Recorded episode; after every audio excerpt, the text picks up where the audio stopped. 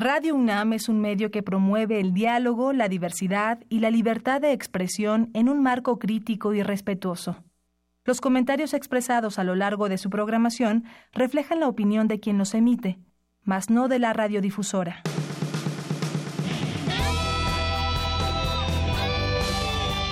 Prisma RU. Relatamos al mundo.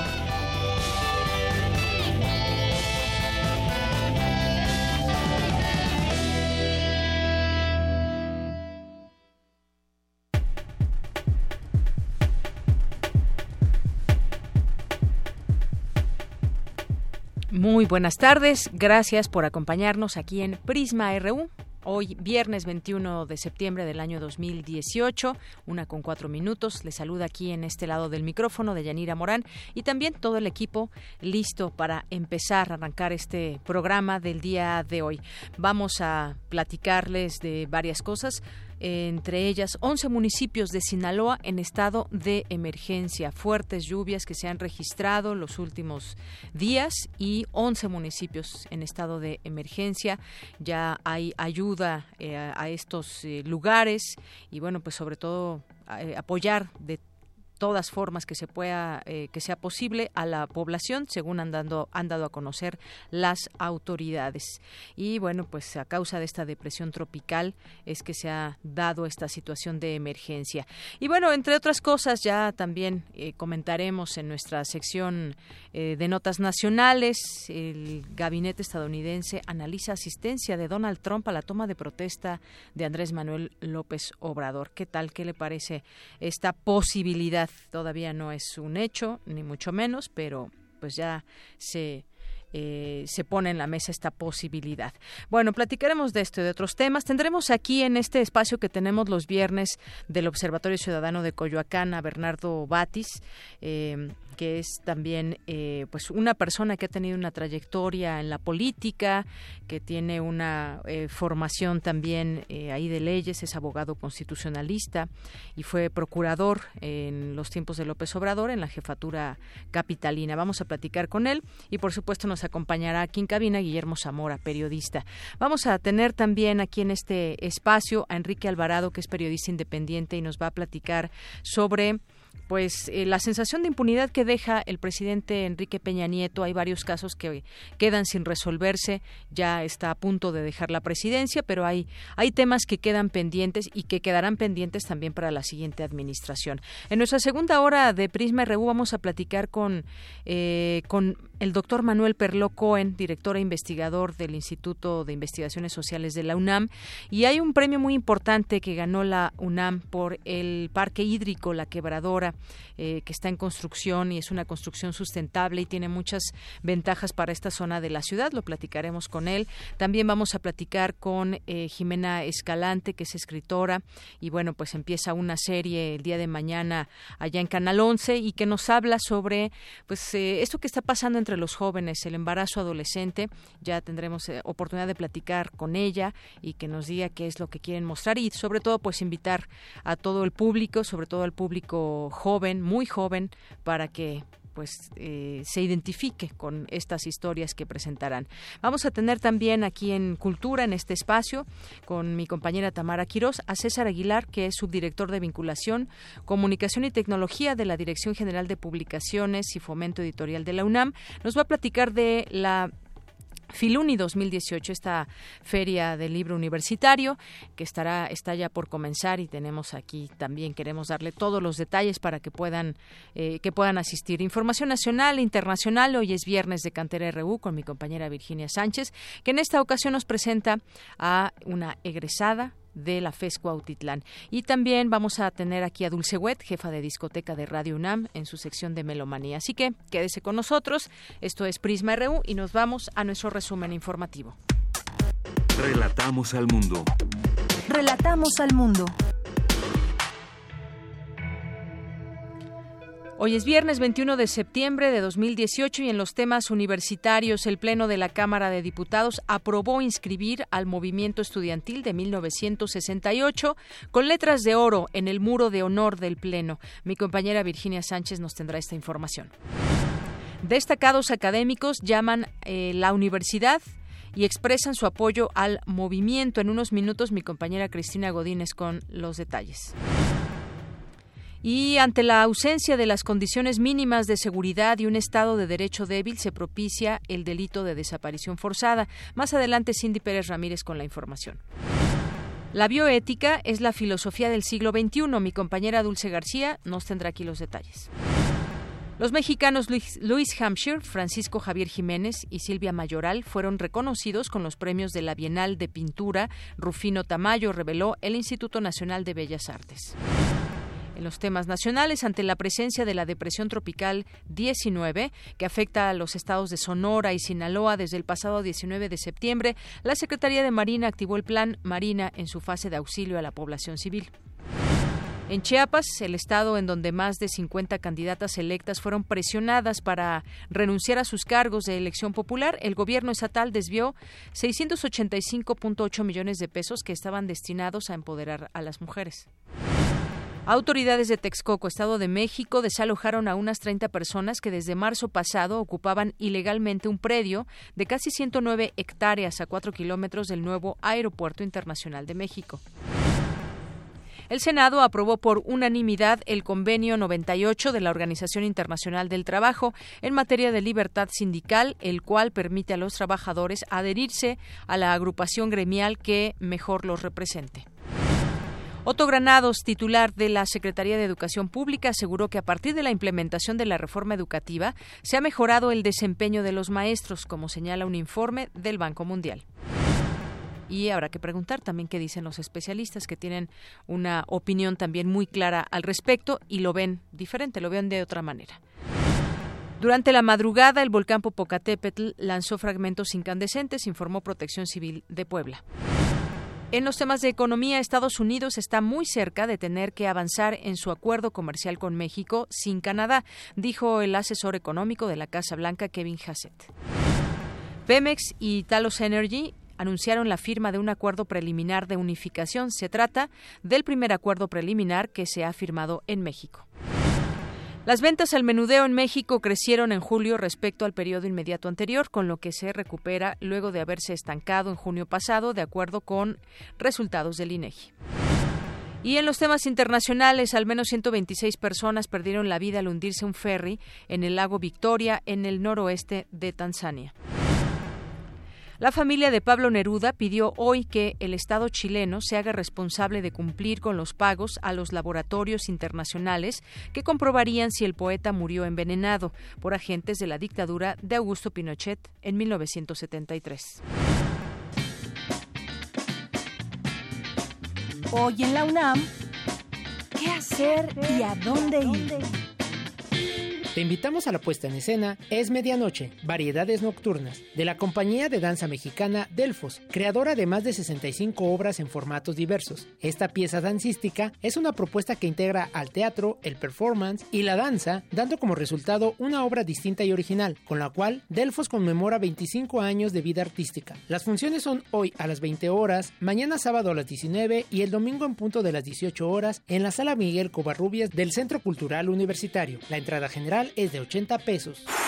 Hoy es viernes de cine. Te invitamos a la proyección del largometraje Vodka Lemon, del director de cine iraquí de origen kurdo, Uner Salem. Esta cinta se ubica en las aldeas kurdas del Cáucaso, en la devastada Armenia postsoviética. Amo es un viudo de sesenta y tantos años, un oficial retirado de la Armada Roja. Sus únicos bienes son un viejo armario, un televisor ruso, un uniforme militar y una pensión de 7 dólares mensuales. Amo conoce a Nina y comienza una historia de amor que desencadena una situación sin control. Asiste a la función de esta película hoy a las 18 horas en la sala Julio Bracho. La entrada general es de 40 pesos. Como parte del Festival Intersecciones, se realizará el concierto de Darbucatepet, ensamble de percusiones que combina sonoridades del Medio Oriente con instrumentos regionales como la tambora, para generar una gran variedad de ambientes en escena y un discurso propio. Esta agrupación se formó en el año 2014 con los objetivos de difundir, enseñar y experimentar a través de sus composiciones. No te puedes perder este peculiar recital hoy en punto de las 21 horas en la sala Julián Carrillo de Radio UNAM. La entrada es libre o sigue la transmisión en vivo por el 95 96.1 de FM.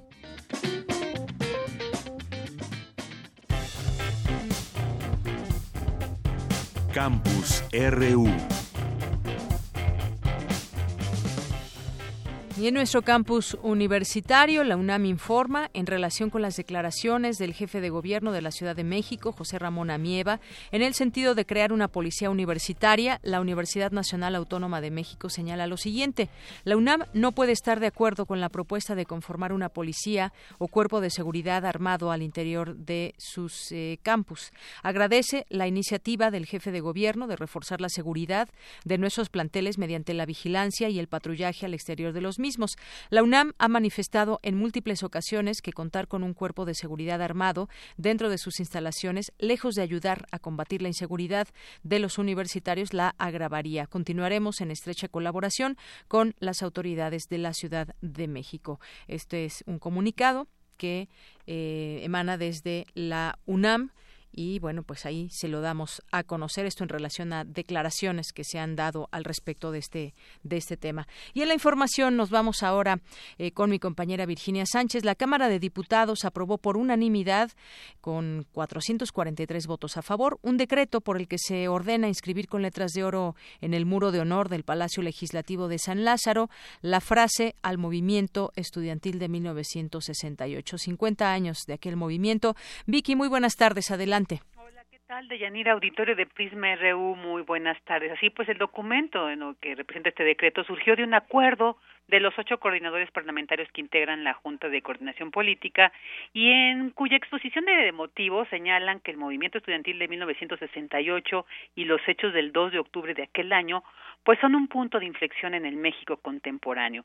Respecto a este acto conmemorativo, el presidente de la mesa directiva Porfirio Muñoz Ledo informó que serán invitados el rector de la Universidad Nacional Autónoma de México, el rector Enrique Graue, y el director general del Instituto Politécnico Nacional para que asistan a la sesión solemne del 2 de octubre. Además, dijo, se trabaja con la Cámara de Senadores para que sea una sesión plena de Congreso General. Escuchemos a Porfirio Muñoz Ledo. El proyecto de decreto para que se inscriba con letras de oro en el muro de honor de la Cámara de Diputados del Congreso de la Unión la frase al movimiento estudiantil de 1968.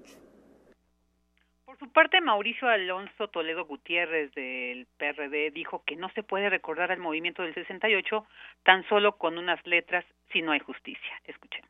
No podemos recordar al movimiento del 68 tan solo con unas letras si no hay justicia.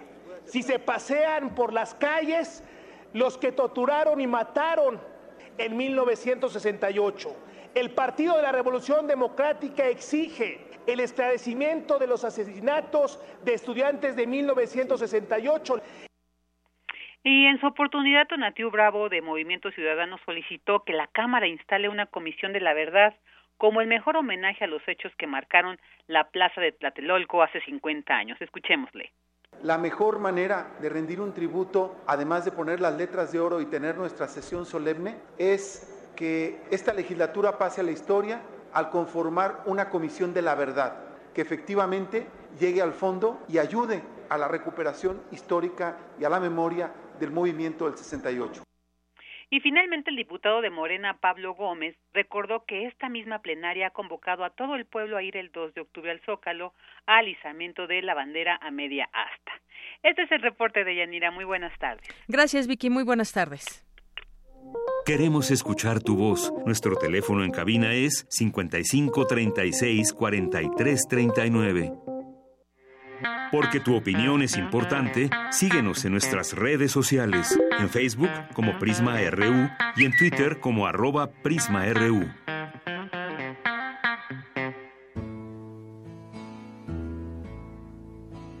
La danza de la paloma hacia furor. Observatorio Ciudadano de Coyoacán.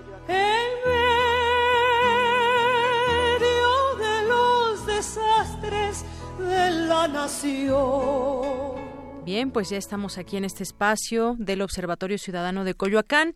Como siempre, te damos la bienvenida aquí en este espacio. Guillermo Zamora, ¿cómo estás? Gracias, Deyanira. Muy bien, muchas gracias. Periodista y coordinador del de, Observatorio Ciudadano de Coyoacán y recientemente nombrado como enlace de la Escuela de Cuadros de, de Morena en esta jurisdicción de Coyoacán. Así es, pues muchas muy bien gracias. y felicidades Gracias por este todo el apoyo, muchas gracias. nombramiento.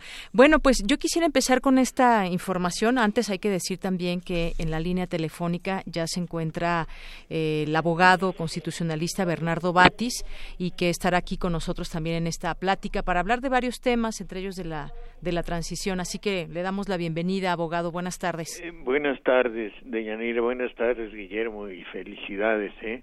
Muchas gracias, Bernardo. Ya, Un abrazo. Se hace eso, ya se hace eso desde hace mucho, pero ahora más formalmente y con la el nombramiento expreso. Muy Gracias. bien. Bueno, pues antes que otra cosa, yo quisiera comentar esta nota que me está en este momento eh, también diciendo Guillermo Zamora que la Sala Regional del Tribunal Electoral del Poder Judicial de la Federación anuló la elección de en la delegación Coyoacán por considerar que hubo un manejo indebido de recursos y violencia eh, política. Estoy leyendo esta nota de eh, reporte Índigo dice la decisión hace tambalear al virtual alcalde electo en esa demarcación, el futbolista Manuel Negrete, candidato del Frente por la Ciudad, quien se había declarado ganador por encima de la candidata de Morena, eh, María Rojo. Pues eh, es una noticia que también de alguna manera eh, nos sorprende quizás por todo lo que se vivió Sí. en Coyoacán. Es, es cierto porque es una, una noticia que eh, llega de pronto y indica que las cosas efectivamente van cambiando y que eh, este espíritu de eh, corrección de eh, fallas, de rehacer eh, nuestra sociedad tan desilvanada y tan desgarrada por los malos gobiernos está pues repercutiendo en muchas áreas. Y esta decisión de, de las autoridades de la judicatura encargada de lo electoral pues está dando muestra de de que efectivamente las cosas van cambiando. No hay duda de que es, esta es una resolución justa. La- las violaciones fueron denunciadas durante toda la campaña y luego durante el proceso electoral y el mismo día primero de julio. Me parece muy bien lo que está sucediendo. ¿no? Es la muestra de que estamos en nuevos tiempos. Sí, efectivamente, Bernardo de Yanira. Mira, eh, hace apenas un par de horas, cuando mucho, eh, eh, la sala, la sala dio, la sala superior del Tribunal Electoral del, del, de de- del Poder Judicial, eh, es- en una sesión pública informó que esto se debió a la violación de, del principio de equidad durante la contienda del pasado ejercicio electoral y por razón de violencia política de género. Es una decisión extraordinaria, fíjate, aun cuando tienen todavía posibilidades de, la impugnación, y eh, yo creo que ese es el principio de la caída fundamentalmente de Mauricio Toledo, que ha sido un eh, cacique político que ha impuesto eh, una situación realmente angustiante, problemática en Coyoacán. Pues sí, sí, es una noticia que alienta porque vemos que la justicia se va abriendo camino. Efectivamente, los vecinos de Coyoacán están hartos de esas actitudes de estos últimos gobiernos delegacionales do- donde este personaje que mencionas eh, ha estado actuando como un cacique cuando fue delegado y luego como diputado continuó él en el fondo al frente del mando de este cacicazgo. Empieza a derrumbarse la la verdad se abre paso. Da mucho gusto Así es. Y bueno, Guillermo Zamora, Bernardo Batis, yo quisiera también que entremos ahora a un tema que pues es la, la transición, la transición para que eh, pues el primero de diciembre ya tome protesta eh, de manera constitucional Andrés Manuel López Obrador. Eh, yo quisiera eh, preguntarle, Bernardo Batis, ¿qué, ¿qué México recibe López Obrador y cuál, eh, cuál es la expectativa del que pueda dejar en seis años? ¿Cómo se debe procurar justicia en México con la situación que actualmente tenemos? Tenemos de inseguridad, de narcotráfico y muchos otros problemas. Ahorita el de los desaparecidos, estos eh, trailers que aparecieron en, Jalisco, que también nos habla mucho de que de una situación en descomposición. ¿Cómo, cómo ve a México en seis años cuando termine el mandato de López Obrador, eh, con modificaciones como las que se esperan, se discutan la despenalización de la marihuana, cómo implementar el plan de amnistía? ¿Qué podemos esperar en los próximos seis años? Pues eh, yo creo que tenemos, eh, como siempre sucede en la historia, hay un doble progreso contrario, avanza el bien y avanza el mal, pero ahora estamos ante un eh, repunte de la esperanza, ¿no? Estamos ante un gobierno que llega con mucho apoyo popular, con un dirigente indudablemente eh, estadista, un estadista que se da cuenta con toda claridad del, del país que recibe, con muchísimos problemas, no solo estos de, seguridad eh, y de o de inseguridad y de delincuencia que son de alguna manera efecto de otros más graves, que son la corrupción y, y el, la falla, el, error eh, garrafal en el en, en la justicia social, en la producción, todo lo llevaron a negocios que beneficiaron a sectores muy reducidos y ahora eh, se tendrá que afrontar un, cambio de, rumbo. Eh, espero que estos seis años, porque eh, lo espera todo México, corrijan estos errores y se vaya reduciendo el ambiente de descomposición que muy bien lo dice Yanira existe en el país estamos viéndolo ¿no? Un gobierno de un estado tan importante como Jalisco que no sabe dónde poner los cadáveres de las personas abandonadas y no identificadas, un gobierno como el de Veracruz que encuentra todos los días un, la gente más que el gobierno, pero un mal gobierno en Veracruz que se percata de que todos los días se encuentran una fosa nueva con otros cadáveres. Eh, la situación de eh, precariedad a la que va eh, eh, acercándose la clase media.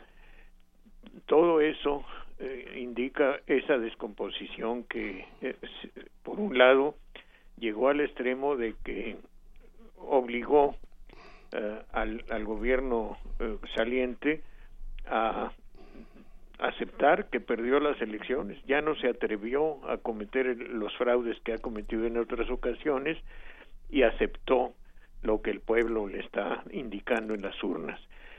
Este cambio pacífico es un primer paso a la corrección del rumbo tan terrible que llevábamos. Y eso alienta, vamos a, a resolver los problemas. Seguramente Andrés está armando un equipo de primera, nada sectario, abierto, buscando a personas capaces, él mismo comprometiéndose todos los días ahora que en su regreso a, a saludar a la gente que le dio su voto como él lo ofreció después de la de, de los primeros días y los o el primer mes y medio o dos meses de de tomar decisiones y ir armando su equipo volvió en cumplimiento de su ofrecimiento a a la gente que es quien le alienta y que es también con la que él se compromete. Yo lo veo todo esto como muy positivo y alentador. Bernardo, en el marco de la Ciudad de México, hace apenas 48 horas entró en vigor eh, la constitución política de la Ciudad de México.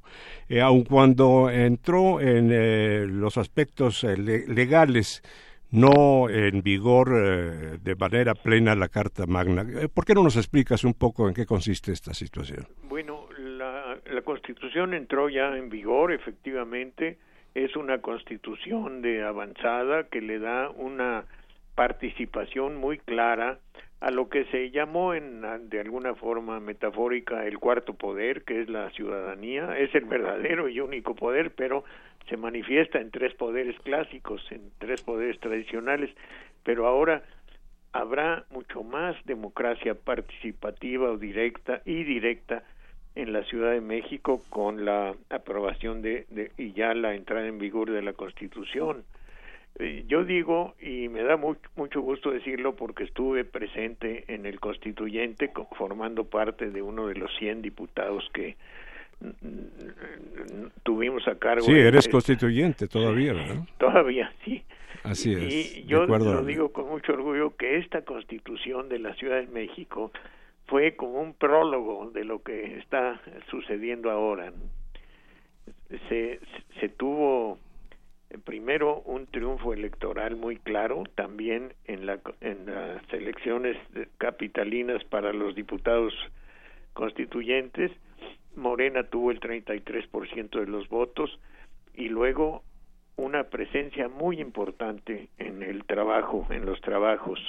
No solo Morena, todos los diputados hicieron muy buen trabajo y, y se desprendieron de sus compromisos partidistas y se logró un documento quizá no es un dechado de, de perfección literaria, pero sí de avanzada política y que muestra que el rumbo que había tomado el proceso de, de reformas constitucionales llamadas eh, reformas estructurales que iba siempre a la derecha y en apoyo a los grandes capitales la constitución de la ciudad marcó un giro hacia una justicia que era indispensable, la justicia social, la participación de la gente, legislación no para los comerciantes y grandes negociantes, sino para todos, que ellos también tengan su espacio, pero que la distribución de la riqueza sea mejor Bernardo, ¿cuáles son las eh, características fundamentales de la Constitución Política de la Ciudad de México? Mira, el reconocimiento de, los derechos humanos como el centro de toda la legislación, los derechos humanos que, tienen el, acento en, el, en su característica de progresión, quedó definido en la Constitución de la, de la Ciudad de México que en materia de derechos humanos no habrá nunca pasos atrás, que siempre será hacia adelante, más, derechos humanos, más garantías para ellos y nunca restricción o disminución de estos derechos. Esa es una característica. Participación de la ciudadanía en muchos en muchos procesos, consejos ciudadanos, eh, que van a participar en, el nombramiento, por ejemplo, del fiscal general, del, de los poder, del Poder Judicial, de, la, de eh, consejos de la Judicatura, participación en varias cosas. Eh, se reconocieron derechos fundamentales como, por ejemplo, el derecho al agua. Ha estado siempre, desde hace años, la tentación de privatizar el agua. En la constitución de la ciudad se prohíbe, que quedó perfectamente establecido que está prohibido la gestión del agua con fines de particulares o comerciales. Privatizadores. Así es. Bueno, pues eh, quizás eh, un último comentario de mi parte, eh, abogado Bernardo Batis. Eh, por una parte, pues esto que dice de la ciudad es muy importante porque estaremos ante ya el ejercicio de esta constitución de la Ciudad de México que efectuaron muchos, muchos expertos y que sí, los derechos humanos están al, al centro, la participación propia de la ciudadanía. Y a nivel nacional también yo diría hay mucha expectativa y lo digo en mi calidad también de periodista como tenemos que ser siempre también eh, críticos ante muchas de las situaciones que, que vendrán, porque vendrán seguramente momentos difíciles que afrontar para el nuevo gobierno y hay, como digo, mucha expectativa. También hay muchos muchos críticos de eh, del nuevo próximo gobierno de Andrés Manuel López Obrador, que si regresa el PRI con algunos cuadros, que en fin hay muchas cosas que pues estaremos discutiendo durante los próximos seis años y ojalá exista siempre pues esa apertura para entendernos y comunicarnos. Estoy seguro que la va a ver. Yo creo que eh, a pesar de lo contundente del triunfo, la oposición, ah, los derrotados tienen un papel que jugar en la democracia, tienen que tener voz, tienen que ser escuchados también. Estoy seguro. Y creo que habrá errores y tropiezos, pero que la línea general va a ser en, en bien de todos, en bien de la población y que estamos en el umbral de un cambio muy importante. Muy bien. Pues yo le agradezco muchísimo Bernardo Batis y a Guillermo Zamora también que hayan estado aquí como parte de este espacio del Observatorio Ciudadano de Coyoacán. Gracias, Deyanira. Gracias, Bernardo. Gracias a ustedes también, Deyanira y Guillermo. Hasta luego. Muchas gracias. Igualmente, muy buenas tardes. Pues, Guillermo, muchísimas gracias por acompañarnos. Gracias a ti, como siempre, a Radio UNAM. Muchas gracias. Gracias, buenas tardes. Queremos escuchar tu voz. Nuestro teléfono en cabina es 55 36 43 39. Bien, continuamos. Vamos ahora con mi compañera Cristina Godínez. Destacados académicos llaman a defender la universidad y expresan su apoyo al movimiento de los estudiantes. Adelante, Cristina. Muy buenas tardes. La violencia es inaceptable y los jóvenes deben expresar sus ideas y no dejar que otros opinen por ellos, recomienda la doctora Herminia Pasantes, investigadora del Instituto de Fisiología Celular. Porque seguramente la mayoría tendrá una opinión y una acción favorable para la universidad. La violencia es algo que debe combatirse en todos los ámbitos, pero en particular en la universidad, que es el sitio de reflexión, de crítica constructiva. La violencia es inaceptable para la humanidad en el siglo XXI y sobre todo en la universidad. Entonces, los porros resulta tan anacrónico que ya se siente difícil pensar que sigan existiendo. Es obvio que tienen que estar fuera los porros, es obvio que tiene que construirse un sistema de protección a la comunidad universitaria moderno y siempre procurando la solución pacífica a cualquier tipo de conflicto. El porrismo es inaceptable. El profesor de la Facultad de Ciencias, Antonio Lascano, apoya las demandas estudiantiles y considera que nos están dando una lección de ética. Creo que es una actitud que merece todo nuestro apoyo porque estamos acostumbrados a vivir en una atmósfera de violencia terrible, violencia contra los jóvenes, violencia contra las mujeres, violencia contra los pobres, violencia étnica, violencia contra los inmigrantes ilegales que atraviesan el país y creo que ellos nos están dando una lección ética muy importante a la que toda la sociedad tiene que atender. Al mismo tiempo creo que tienen que tener muy claro cuáles son sus objetivos inmediatos y a mediano plazo, porque finalmente la universidad pública es uno de los grandes acervos, de los grandes tesoros de la nación y es indispensable para tener una vida democrática en la que todos ellos puedan participar. Yo de verdad que los respaldo de manera absoluta, crítica, pero de manera absoluta. Para el doctor Vicente Quirarte, investigador del Instituto de Investigaciones Bibliográficas, es obligación de la juventud ser rebelde. La universidad es un lugar de pensamiento, es un bastión de libertad en la universidad se puede decir todo, se puede expresar absolutamente cualquier opinión sin que ésta sea coartada. Y yo creo que ese es el privilegio que debemos conservar. Yo tengo la fortuna de haber sido universitario desde los 12 años, de tal manera que desde esa edad yo tuve una escuela de puertas siempre abiertas y yo podía ejercer mi libertad como quisiera. Por supuesto que desde entonces también fui víctima del abuso, de la violencia, pero siempre hubo una posibilidad para el diálogo, para la libertad. Yo creo que en la medida en que invoquemos el pensamiento y la palabra, la inteligencia, la lucidez, irán por encima de la barbarie. Como decía Miguel de Unamuno, las ideas no se degüellan. Deyanira, este es mi reporte. Buenas tardes. Queremos escuchar tu voz. Nuestro teléfono en cabina es 55 36 43 39. Prisma RU. Relatamos al mundo.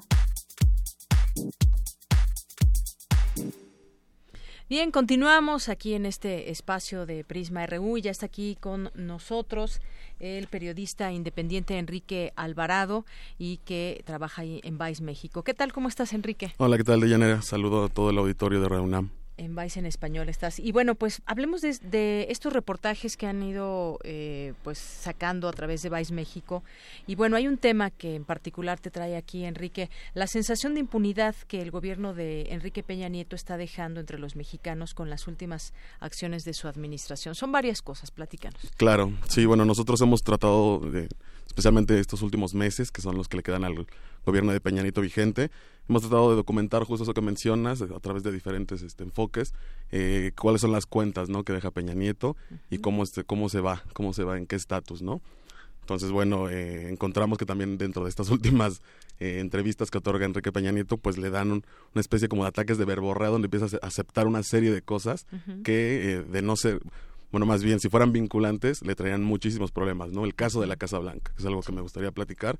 este, bueno, ahí en Vice tenemos una entrevista que le hacemos a Daniel Izárraga, uno de los autores de esta investigación que siembra la, el sexenio de Peña Nieto, y bueno, eh, Peña Nieto en, esta entrevista con Denis Merker acepta, ¿no?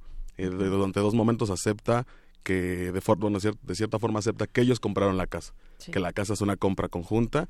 Entonces ahí hay algo muy importante. Hay que recordar que durante la investigación que le hace la Secretaría de la Función Pública, que bueno, y también hay que ponerla entre comillas como una investigación porque la hace uno de sus empleados, eh, él nunca, él más bien él rechaza estas acusaciones de que la propiedad es de los dos y que hubiera un posible conflicto de intereses.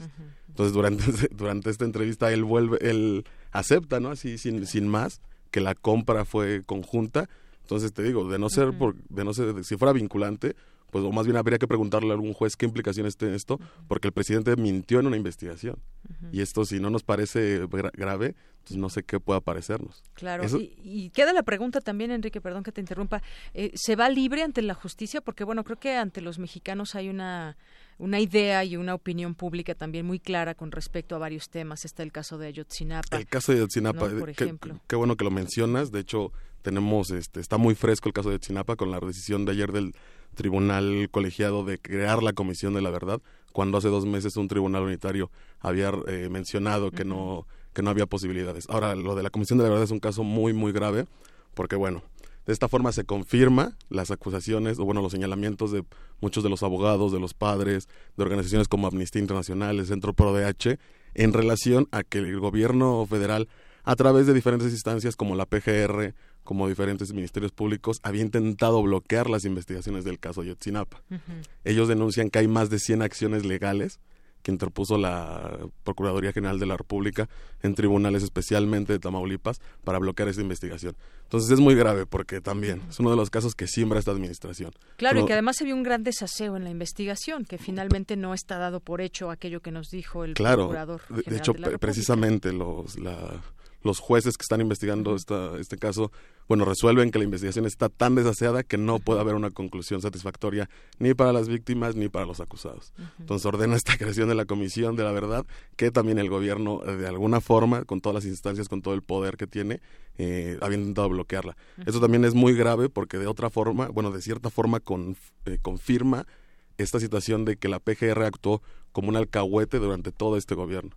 Claro. Oye, y está el caso de, del propio presidente, esas acciones que, bueno, eh, finalmente le encabeza el gobierno y, hay situaciones como esta de Ayotzinapa. Pero también en este, durante este sexenio, pues hubo, hubo desaseo en varias administraciones estatales provenientes del PRI. Está Javier Duarte, está Roberto Borge, está el de mm, Nuevo León, eh, Rodrigo Medina, está también Duarte, el de Chihuahua, en fin, como que si se hubiera destapado en este sexenio un tema ahí de impunidad, a final de cuentas también porque hay algunos casos que, por ejemplo, Javier Duarte, pues lo siguen ahí buscando o protegiendo. Claro. Está como que ahí también la impartición de justicia no nos deja un buen sabor de boca. Son otros de los casos con los que Peña Nieto se va a ir marcado, ¿eh?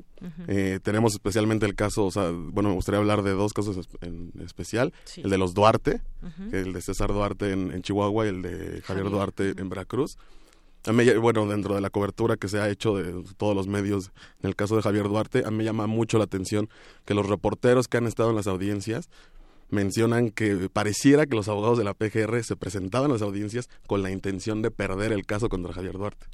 Esto me parece muy, muy grave porque una de dos, o nos habla de una especie de complicidad política o en una especie de, incompetencia de parte de las autoridades, que son las que deberían, bueno, ahí deberían ser las autoridades más capaces que tenemos. La gente más profesional debería estar ahí. Entonces, con este caso de, Javier Duarte y de César Duarte, que además este, no han podido vincularlo, pues queda claro que que no están las personas más preparadas en esos puestos tan, tan medulares. Claro, y está, por ejemplo, temas como el de SEDATU, el de la Secretaría de Desarrollo Social, ahora recientemente con Rosario Robles. Digo recientemente porque ya antes también había salido el reportaje de la estafa maestra, por ejemplo, y vuelve a salir también este nombre donde no hay claridad en esos 700 millones de pesos. Eh, si te das cuenta, todos estos casos son una especie de bueno, es una calca uno tras otro, ¿no? Igual, por ejemplo, tú, tú mencionas el caso de Rosario Robles, pero ahí también tenemos el caso del Baster, que si tú te pones a analizarlo, son casos que siguen el mismo proceso, entonces nos dejan estas dos opciones. ¿Qué pasa con el Baster? Se libera ya en tiempos de, donde toda la mirada mediática estaba sobre López ¿Es Obrador. de verdad? Sí, sí, sí. ¿Quién crees? Ahí pareciera una, una doble intención, ¿no? Pero entonces volvemos, nos, las autoridades nos dejan dos, dos opciones para pensar. Una de dos, o el Baster fue presa política porque la mantuvieron encerrada durante mucho tiempo sin poder comprobarle algo finalmente, o entonces las autoridades que llevan el caso son incompetentes para no poder comprobarle algo que desde hace muchísimos sexenios se viene señalando, ¿no? El enriquecimiento ilícito del Baster. Claro, queda esa, esa sensación de impunidad ahora que se va. Y bueno, más allá de la sensación, pues eh, habrá una, no, no digo una persecución, pero ¿le caerá el peso de la ley en algún momento a Enrique Peña Nieto? Yo eh, lo dudo por lo que hemos visto. Eh, esperemos que sí, ¿no? Esperemos que sí, pero bueno, ya también tomando en cuenta las declaraciones del presidente electo, él ha dicho, ¿no? Y lo reitera ahora con Rosario Robles, que los perseguidos políticos no van a ser una cuestión de, de su sexenio. Eh, eh ¿Perseguidos políticos? No, esta declaración, por, por un lado, nos menciona que los perseguidos políticos de primera existen, pero también nos habla de algo pues muy grave, porque todos esperábamos que este gobierno, o bueno, el gobierno que siguiera después de Peña Nieto, iba a investigarlo bien porque bueno casos hay para ahí para aventar para arriba. por supuesto. o sea de que hay cola que le pisen a Peñanito y de que se le puede investigar se le puede investigar muy bien. El caso te bueno con la Casa Blanca queda claro un grupo de periodistas fue capaz de, hacer tambalear este sexenio y con algo que pareciera mínimo no pero bueno si las autoridades en verdad se pusieran a investigarlo no sé qué tanto más saldría. Claro, bueno, pues ahí están estos estos casos, esa sensación de impunidad, como tú decías, puede haber elementos para para mandar a la que el peso de la justicia caiga sobre el presidente y otras y otras personas que pues bueno hay algunos en la cárcel pero está Borges está Javier Duarte pero también hay muchos cabos sueltos todavía. muchos integrantes de su, gabinete especialmente.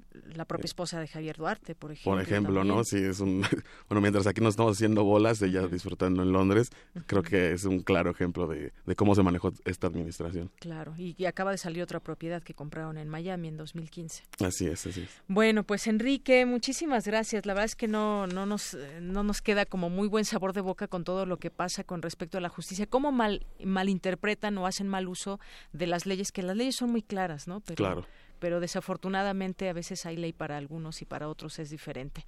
Pues muchas gracias. Invita, invítanos a, leer esos reportajes. Claro, bueno, igual los invito a que les entren a Vice, vicenews.com, y bueno, Vice México, este, ahí pueden este, encontrar todo el contenido, especialmente estos textos de los que estamos hablando, sobre la Casa Blanca, sobre los desfalcos de estos gobernadores priistas. Entonces ahí pueden encontrar mucho material referente a los últimos días del gobierno de Peña Nieto, que no se nos olvide que él todavía es el presidente y como tal hay que exigirle. Así es. Al menos desde el primero de diciembre, ahí habrá que. Muy bien. Y a partir del primero de diciembre, pues también pues estarán. Hacer el recuento. el periodismo de investigación y el periodismo crítico, pues debe estar siempre presente. Por supuesto, vamos a estar muy atentos a todo lo que haga, independientemente si regresa a la escena política o no. Muy bien. Pues muchísimas gracias, eh, Enrique Alvarado, reportero independiente, colaborador de Vice en Español. Gracias por venir. Gracias a ti por la invitación. Un saludo a todo el auditorio. Muy buenas tardes.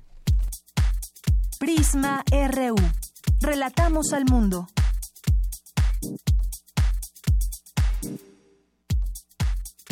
Tu opinión es muy importante. Escríbenos al correo electrónico prisma.radiounam@gmail.com. Queremos escuchar tu voz. Nuestro teléfono en cabina es 55 36 43 39.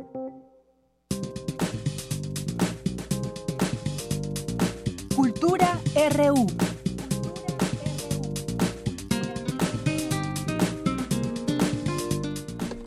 Bien, pues vamos ahora a la sección de cultura. Ya está aquí con nosotros Tamara Quiroz y su invitado. ¿Qué tal, Tamara? Muy buenas tardes. Deyanira, muy buenas tardes. ¿Cómo estás? Muy bien, muchas gracias. Aquí atenta a la entrevista. Qué bueno, Deyanira, es un gusto saludarles como todos los días. Muchas gracias a todos aquellos que sintonizan el 96.1 de FM. También muchas gracias a los que nos escuchan desde otras latitudes a través de Internet. Entramos a la información de hoy y les comento que del 25 al 30 de septiembre, este, todos tenemos una cita con el conocimiento, tal cual. Durante seis días se llevará a cabo la Feria Internacional del Libro Universitario, que en esta segunda edición tiene como invitada de honor a la Universidad Nacional de Colombia.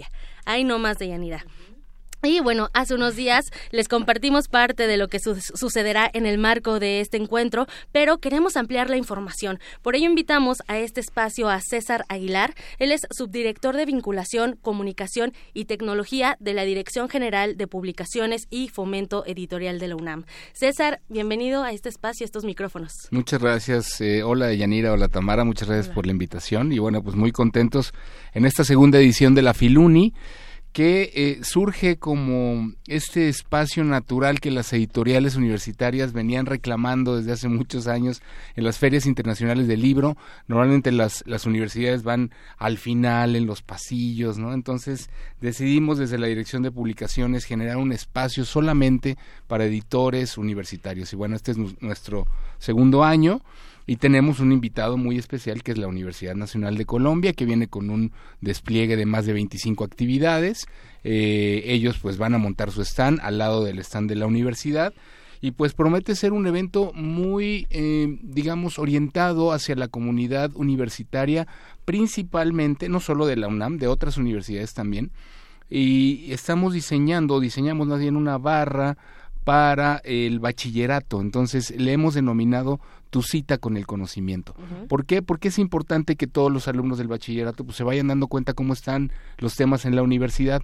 Entonces, eh, nuestra página es www.filuni.unam.mx. Ahí van a poder encontrar todo el programa. Pusimos un buscador muy dinámico que por cualquier palabra sale, sale la actividad.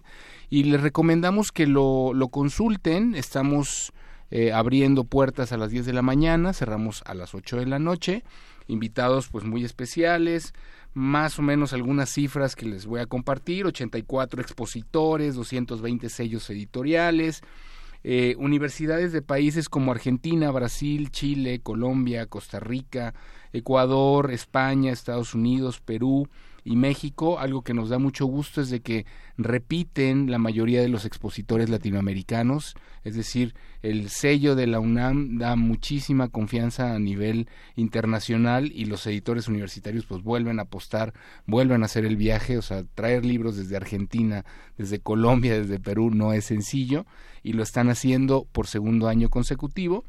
y, y bueno, pues habrá una barra de académicos, y tendremos también, esto es muy importante para que se anoten, para que se apunten en la página de Comunidad Cultura UNAM, el día... Em, el día jueves tendremos eh, un concierto del combo UN en la sala NESA. Que ese, me interesa mucho porque dentro de las actividades culturales de Colombia, que además viene con mucho sabor, este, esta actividad precisamente a mí me llamó mucho la atención. Platícanos ¿Qué va a pasar? ¿Qué vamos a bailar? Pues no se lo pueden perder. De verdad, pidan sus boletos porque aparte la entrada es gratuita, tanto para Filuni como para los conciertos.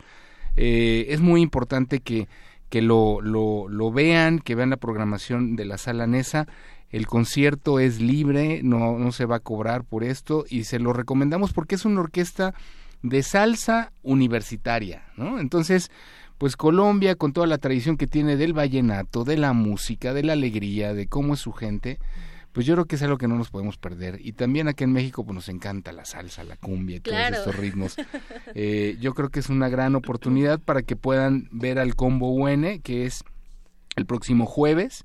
Eh, entonces pues será, será entrada libre. Y algo muy importante que por segunda ocasión se entregará el, el reconocimiento al editor universitario Rubén Bonifaz Nuño, que en esta ocasión se le otorgará a Sairi Karp, una editora muy reconocida de muchos años de trabajo, que actualmente es directora editorial de la Universidad de Guadalajara, mujer. Entonces nos da mucho gusto que una mexicana y, y que sea mujer, pues se, le, se haya eh, ganado el reconocimiento al editor universitario. Entonces, pues muchas actividades que, que tendremos durante la Filuni, muy contentos por recibir a la Universidad Nacional de, de Colombia y eventos de talla internacional. Estará con nosotros Roger Chartier, eh, Gustavo Ariel Schwartz, Juan Domingo Argüelles. Em, y bueno, nombres así como Alberto Manguel para cerrar la, la, la Filuni el día domingo.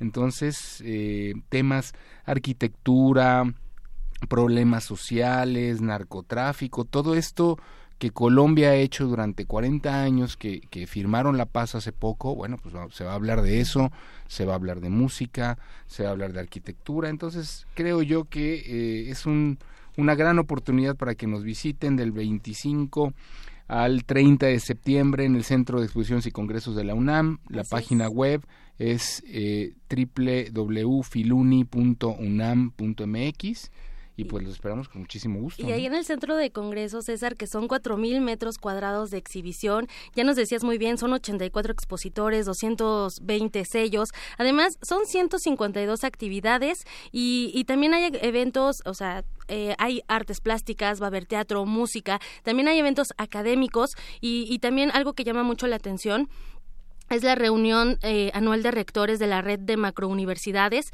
una red que se conforma por 37 universidades que también hablarán de las publicaciones universitarias y la importancia de los rankings de los rankings internacionales, ¿no? Esta medida ¿Qué, debe de cumplir una universidad para formar parte de este ranking eh, universitario, ¿no? De estas medidas. Bueno, y bueno, esta feria es imprescindible. La UNAM es la editorial universitaria más grande de América Latina. Así es, eh, y, nos enorgullece decirlo eh, hace rato estaba en una reunión con voluntarios en el Centro de, Exposiciones y Congresos y les compartía eso, ¿no? La editorial, la UNAM es la editorial más grande de Latinoamérica. Publicamos alrededor de 2.000 títulos nuevos todos los años. Así es. Eh, y, también tenemos electrónicos, no solo físicos. y, es una gran, gran oferta cultural, editorial que, que la UNAM pone a disposición de todo el público, sobre todo de la comunidad universitaria y, pues estará durante seis días en, en, esta ocasión, no solo en la UNAM, sino vendrán universidades de Argentina, de Chile, pues vamos a tener ahí a, la, a, las universidades más importantes públicas y privadas eh, y pues lo sobre todo lo que se está teniendo en la actualidad con diferentes temáticas, ¿no? ¿Qué está pasando en Argentina en cuestión de problemas sociales, en economía, en derecho? Eh, en fin, creo que es una gran, gran oportunidad. Un punto muy importante es que tendremos una franja para el movimiento del 68. Sí, Entonces, se unen a la conmemoración del movimiento estudiantil medio siglo. Desde luego, tres presentaciones de libros. Eh, es, es, importante que, que, consulten la programación porque los lugares pues son, son reducidos. Entonces, si no van con tiempo, se pueden quedar, se lo pueden perder. Entonces, eh, hay que consultar la programación para que estén, estén con nosotros. Eh, y esto que les comentaba de tu cita con el conocimiento, que es un esfuerzo que se está haciendo sobre todo para eh, los alumnos del bachillerato. Hemos invitado a la Escuela Nacional Preparatoria, a los SHs, y bueno, esperemos que los profesores hicimos en, en esta ocasión una estrategia que se llama Profesor Filuni y cuando la lanzamos con varias dependencias de la universidad por, su, por medio de sus redes sociales, en tres horas ya teníamos 300 profesores registrados. ¡Qué maravilloso! Afortunadamente se, se, vamos a recibir alrededor de 700 profesores. La magia de las redes sociales, ¿no? Es una maravilla, ¿no? Eh, en tres horas ya estaban registrados 300 profesores. Y bueno, pues estamos muy contentos, ya estamos preparando todo. Nuestro hashtag eh, es Filuni2018, ahí pueden subir sus comentarios, sus fotografías, vamos a tener unas letras grandotas a la entrada eh, para la foto con el hashtag, ah, para que ustedes se, la tomen, lo suban. Y, que también cuenten cómo se la están pasando, ¿no? Porque no nada más vas a encontrar eh, estas publicaciones, sino lo importante de las ferias es que es una fiesta literaria. Puedes encontrarte con grandes personalidades que ya nos mencionabas hace un momento, que puedes aprender, que puedes compartir y seguir tejiendo esta red de comunidad y también de, de fomento a la lectura, que creo que también es muy importante y en esta edición, César, eh, también hablan de la importancia de los bibliotecarios, que creo que se ha dejado un poquito, que no se ha tocado mucho y me, me parece muy bien que en esta segunda edición lo retomen. ¿Cómo es, cuál es el papel que es muy importante de los bibliotecarios, no solamente cuando vas físicamente a la biblioteca, sino también ahora en estas bibliotecas digitales? Sí, tenemos un programa para profesionales del libro, eh, creo yo, bastante bien diseñado, bastante robusto de esta segunda jornada internacional de bibliotecarios de la cual eh, hablas, pues se trabajó con la Dirección General de Bibliotecas. Eh, esto será el el día martes 25 el registro inicia a las 3 de la tarde y se dará una bienvenida por parte de la directora general, Elsa Margarita Ramírez, y temas importantes de desinformación como tropiezo de la ilustración, por qué creemos las noticias falsas. Así es. Eh, en fin, este es un evento, digamos, cerrado para eh, profesionales del libro, pero no solo tendremos esto de bibliotecarios, tenemos un programa eh, yo creo que bastante bien pensado y diseñado. El coloquio internacional, la segunda jornada internacional de bibliotecarios, hay un encuentro de libreros universitarios, las jornadas para profesionales del libro universitario y un seminario permanente de editores en donde no solo estarán editores de revistas de la UNAM, vendrán otros de otros países para ver qué es lo que se está haciendo en torno a la, edición universitaria, pensando en los rankings, estos rankings que siempre posicionan a las universidades como eh, con un, un, nivel de importancia a nivel en cuestión internacional. Entonces, de verdad, 200 eventos, eh, muy contentos de estar ahí. Hace ratito temas también. hace ratito estábamos viendo cómo cómo vive el montaje y pues va muy avanzado. Entonces se inaugura el martes y a partir del martes pues las puertas están abiertas, ¿no? Entonces tenemos una cita con el conocimiento del 25 al 30 de septiembre allá en Avenida del Imán número 10. La, la ruta es muy accesible, ya hay varias rutas que ah, también te voy a contar de eso, es importante porque el Pumabús nos ha ayudado mucho. Exactamente. Tiene dos rutas eh, directas a Filuni, entonces ustedes pueden llegar en el metro CU, se bajan y en el paradero van a identificar un, un, roll-up donde dice Filuni, se suben, las puertas del Pumabús va a decir, este te lleva a tu cita con el conocimiento mm, y te lleva directamente, es completamente gratuito, entonces eh, pueden llegar ya sea por el Metrobús en la estación Perisur o bien en el metro CU con la línea del, del Pumabús. Excelente todo muy bien pensado, todo muy bien planeado. Se espera que, que Filuni en esta segunda edición, bueno, pues doble los asistentes, que ahora sean más de 20 mil asistentes. Entonces, bueno, pues aquí también daremos cuenta de las actividades que se van a llevar a cabo dentro de este marco, eh, esta fiesta, esta feria del 25 al 30 de septiembre. Les recomendamos que visiten la página oficial para que descarguen su programa de mano y vean cuáles de las actividades se adecua a su, a su tiempo. Muchísimas gracias por tu visita, César Aguilar subdirector de Vinculación, Comunicación y Tecnología de la Dirección General de Publicaciones y Fomento Editorial de la UNAM. Regresa pronto a estos micrófonos. Muchísimas gracias. Gracias, Tamara. Deyanira, bueno, yo me despido y les deseo que tengan un excelente fin de semana. Gracias igualmente, Tamara. Gracias, César. Conozcamos qué se escribe, qué se comunica desde la universidad. Invitados todos a Filuni. Vamos a hacer un corte. Regresamos a la segunda hora de Prisma RU. Relatamos al mundo. Relatamos al mundo.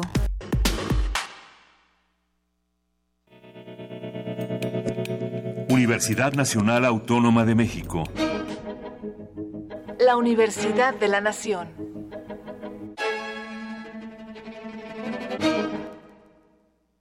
La revista de la universidad en radio. Te invitamos a escuchar esta serie, donde cada mes diferentes personalidades se darán cita para dialogar sobre los conceptos a los que se enfrenta día con día el ser humano. Música, extinción, revolución, palabras. Cada tema será abordado desde la visión de nuestro invitado semanal. Dialoga con nosotros todos los jueves a las 16 horas por el 96.1 de FM, en el papel, en la pantalla, en las ondas y en la web. La revista de la universidad abre el diálogo en Radio UNAM. Experiencia Sonora.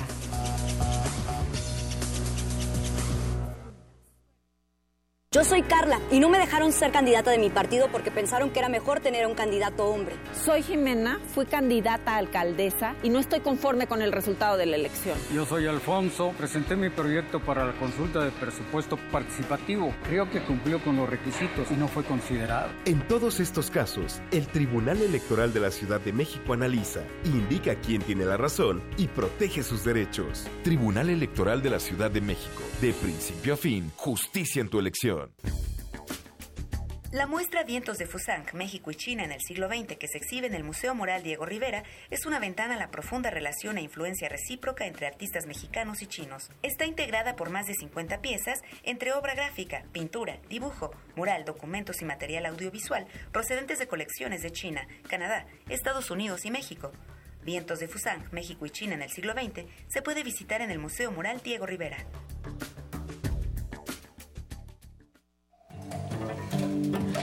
El Museo Universitario del Chopo te invita a visitar dos nuevas exposiciones a partir del 11 de agosto. Telón de Boca, de Pía Camil. Un textil sonoro realizado con 350 playeras de bandas musicales intercambiadas con visitantes del museo y del Tianguis Cultural del Chopo, realizado en resonancia con su valor en la cultura alternativa y sus modos de interacción. Esta instalación escultórica estará en la Galería Central hasta el 9 de diciembre. De lo líquido del agua. Allí donde otros han fracasado, yo no fracasé. Muestra del artista mexicano Marek Wolfrid, que consiste en una pecera habitada por especies marinas endémicas de Latinoamérica y esculturas referidas al geometrismo del sur de esta región.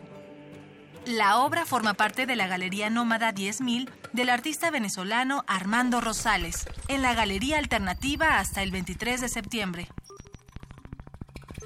Más información en www.chopo.unam.mx. Las propuestas emergentes y transdisciplinarias están en el Museo Universitario del Chopo.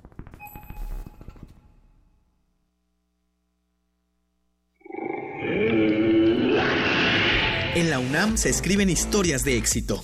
En Fundación UNAM hacemos que estas historias sean posibles ya que becamos anualmente a más de 68 mil universitarios.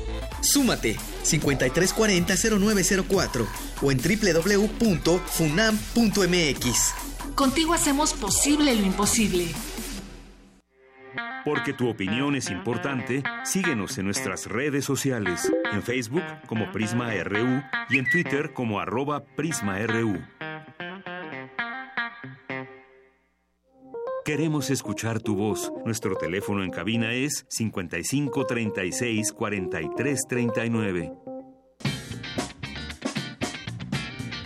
Mañana en la UNAM, ¿qué hacer y a dónde ir?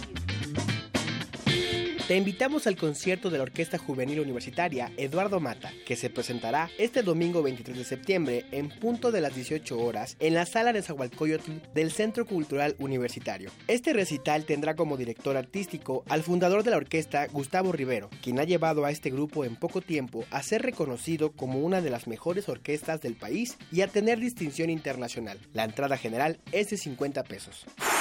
Como parte del ciclo Gen Ética, se proyectará el largometraje Gattaca del productor y director de cine de Nueva Zelanda, Andrew Nicole. Esta cinta de ciencia ficción de 1997, considerada como una película de culto, narra la historia de un niño que nace de forma natural y debe luchar para competir contra los otros niños que recibieron la ayuda genética para mejorar su salud desde antes de nacer, incluso contra su propio hermano, que es el favorito de sus padres. La función es mañana, sábado 22 de septiembre, a las 14 horas, en el Museo de la Luz, ubicado en San Ildefonso, número 43, Centro Histórico. La entrada es libre. libre.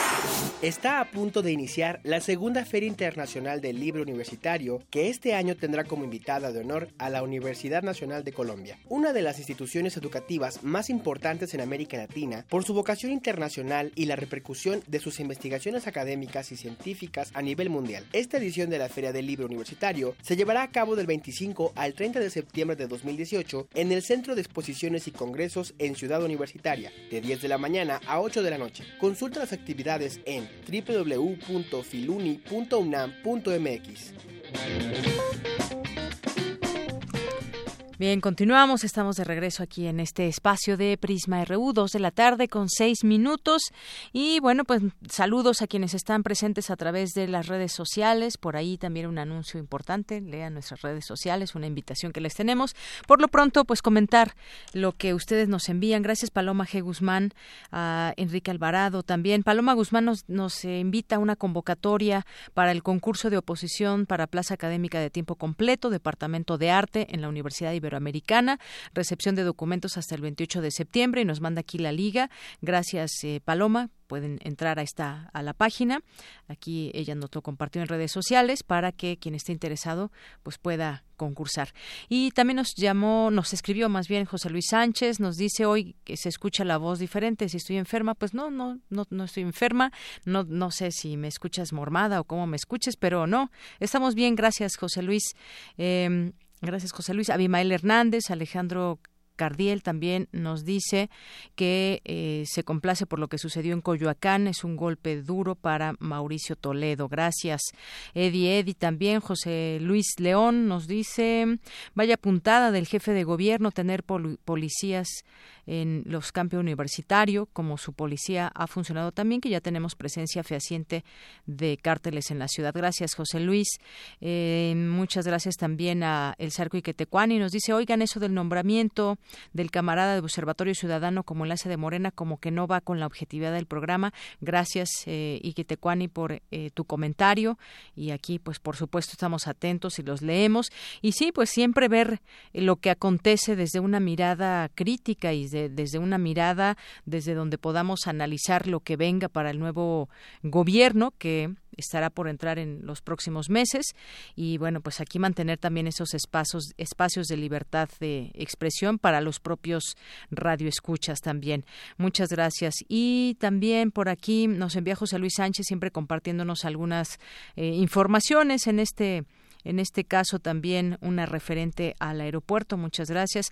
Editorial Enequén también presente aquí y también nos escribe por aquí Fonoteca Nacional, Carla Tuy, y a todos los que se sumen, muchísimas gracias por estar aquí con nosotros. Nuestro teléfono es 5536-4339 y bueno, pues vamos ahora a continuar con la siguiente cápsula de eh, sobre el tema de 1968, sobre el movimiento y hace rato que hablábamos con Enrique Alvarado de Vice sobre pues la impunidad que, que deja o esa sensación de impunidad que deja Enrique Peña Nieto, pues ¿qué me dice de, em, de Echeverría Álvarez? ¿Qué me dice de este expresidente? ¿Hubo justicia? En algún momento, pues, eh, se volvieron a abrir estos expedientes y sobre esto nos habla el día de hoy Félix Hernández Gamondi. Adelante. Radio UNAM presenta Recuentos en voz de los actuantes. Félix Hernández Gamundi. Respecto al expresidente Luis Echeverría, ¿hubo justicia por lo ocurrido el 2 de octubre de 1968? El caso y el expediente de Luis Echeverría sigue abierto.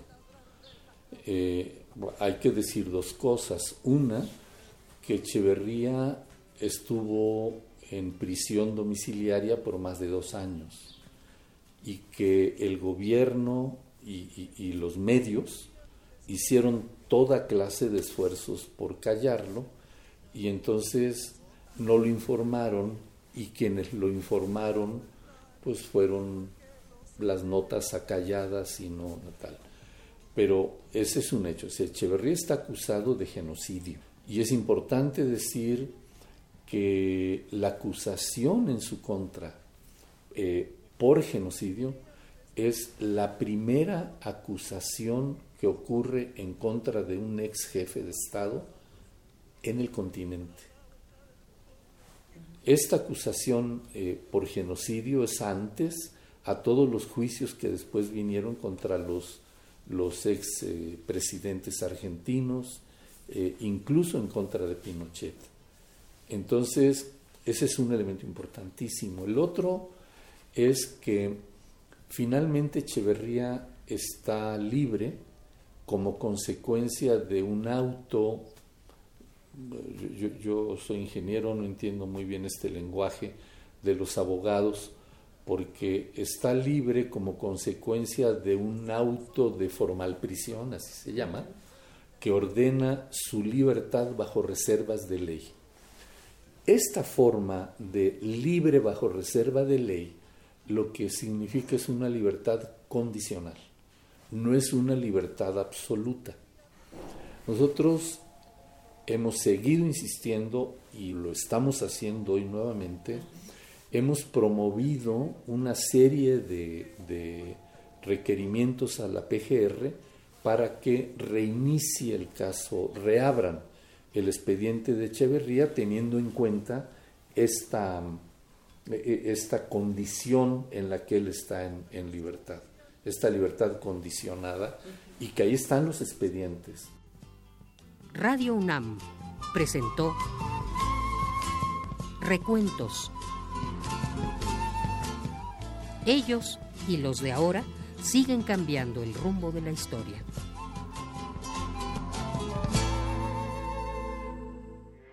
Porque tu opinión es importante, síguenos en nuestras redes sociales, en Facebook como Prisma RU y en Twitter como arroba PrismaRU.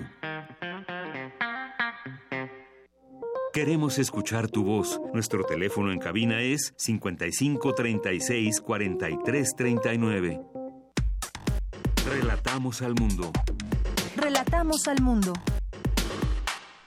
Bien, continuamos, son las 2 de la tarde con 13 minutos. Doy la bienvenida, ya está vía telefónica, a Jimena Escalante, quien es dramaturga, guionista mexicana, estudió dirección de escena en el Centro Universitario de Teatro, el CUT de la UNAM. Y además, bueno, pues recientemente escribió Niñas Promedio, que mañana estará de estreno en Canal 11. Jimena, ¿cómo estás? Muy buenas tardes. Hola, buenas tardes, qué gusto saludarte. Bienvenida. Bueno, pues eh, hay una situación, a mí me gustaría entrar con esta eh, con algunas cifras sobre embarazo adolescente. De acuerdo con la Organización Mundial de la Salud, 16 millones de mujeres entre 15 y 19 años y aproximadamente un millón de niñas menores de 15 eh, tienen un parto cada, cada año. En este contexto, México tiene el primer lugar a nivel mundial. Yo he visto campañas, eh, Jimena, que quizás no han prosperado de la manera que se espera. Y bueno, pues es un tema que se trata ahora en Niñas Promedio, cuatro jóvenes, y me gustaría que, que nos platiques un poco de esto que se va a estrenar el día de mañana en Canal 11. Sí, mira, esta serie es parte de una iniciativa del Canal 11 y la CEP. Precisamente la CEP a partir de las campañas que hizo justamente para la educación de adolescentes, para prevenir el avance y el aceleradísimo crecimiento del porcentaje de mujeres embarazadas entre los 11 y los 16 años. O sea, antes de cumplir los 18 años. Entonces, bueno, nosotros recibimos por parte de la SEP toda la documentación, todos los estudios, las estadísticas, las cifras, los testimonios de las niñas que habían participado en estas campañas. Y a partir de todo este material y otra serie de investigaciones a las que nosotros tuvimos acceso, pues tomamos todo el contenido de información para crear una serie de ficción. Esto quiere decir que, aunque está tomada de la realidad, nuestra historia está ficcionada. No es un documental, está basado en hechos reales, pero prima sobre todo la construcción de personajes a través de los cuales surge un drama vital, ¿no? Digamos que la historia está centrada en una escuela, es una escuela privada, donde por distintas circunstancias cuatro chicas de la escuela de distinta edad quedan embarazadas en el mismo periodo. Pero no solamente quedan embarazadas en el mismo periodo, sino que además tienen una serie de experiencias de iniciación y de comportamiento sexual que, que la verdad es bastante alarmante, ¿no? Lo que nosotros descubrimos en el estudio que hicimos de todas estas índices de embarazos precoces es que el embarazo en realidad, bueno, es la consecuencia es el resultado notable y lamentable que modifica el destino de estas chicas, pero lo que verdaderamente a nosotros nos importó como escritores fue estudiar, analizar, tratar de entender en qué consiste la sexualidad de la juventud hoy en día. Descubrimos cosas tremendas, ¿no? Por ejemplo, que uno de los centros de prostitución más activos y peligrosos en, la, en, México en general son los baños de las escuelas. Los baños de las escuelas es donde inicia la vida sexual de estas niñas en muchos casos y jovencitas y donde bueno se pone a la venta se ponen a la venta los cuerpos en los recreos e incluso pues la moda de vender la virginidad y cotizar y que hay ofertas de las virginidades en, los baños, ¿no? Entonces, bueno, pues esto imagínate, es terrible, ¿no? Los índices de violaciones en horarios de escuela, en la, a la salida de la escuela, en horarios nocturnos son tremendos, y luego, por si fuera poco, pues dentro de las casas, ¿no? Porque ya sabemos que la mayoría de los abusos sexuales suceden en el entorno familiar de, de las chicas sobre todo, ¿no? Entonces, bueno, estamos tratando de retratar y de reflejar esta historia que como pues bien te puedes dar cuenta no es nada dulce.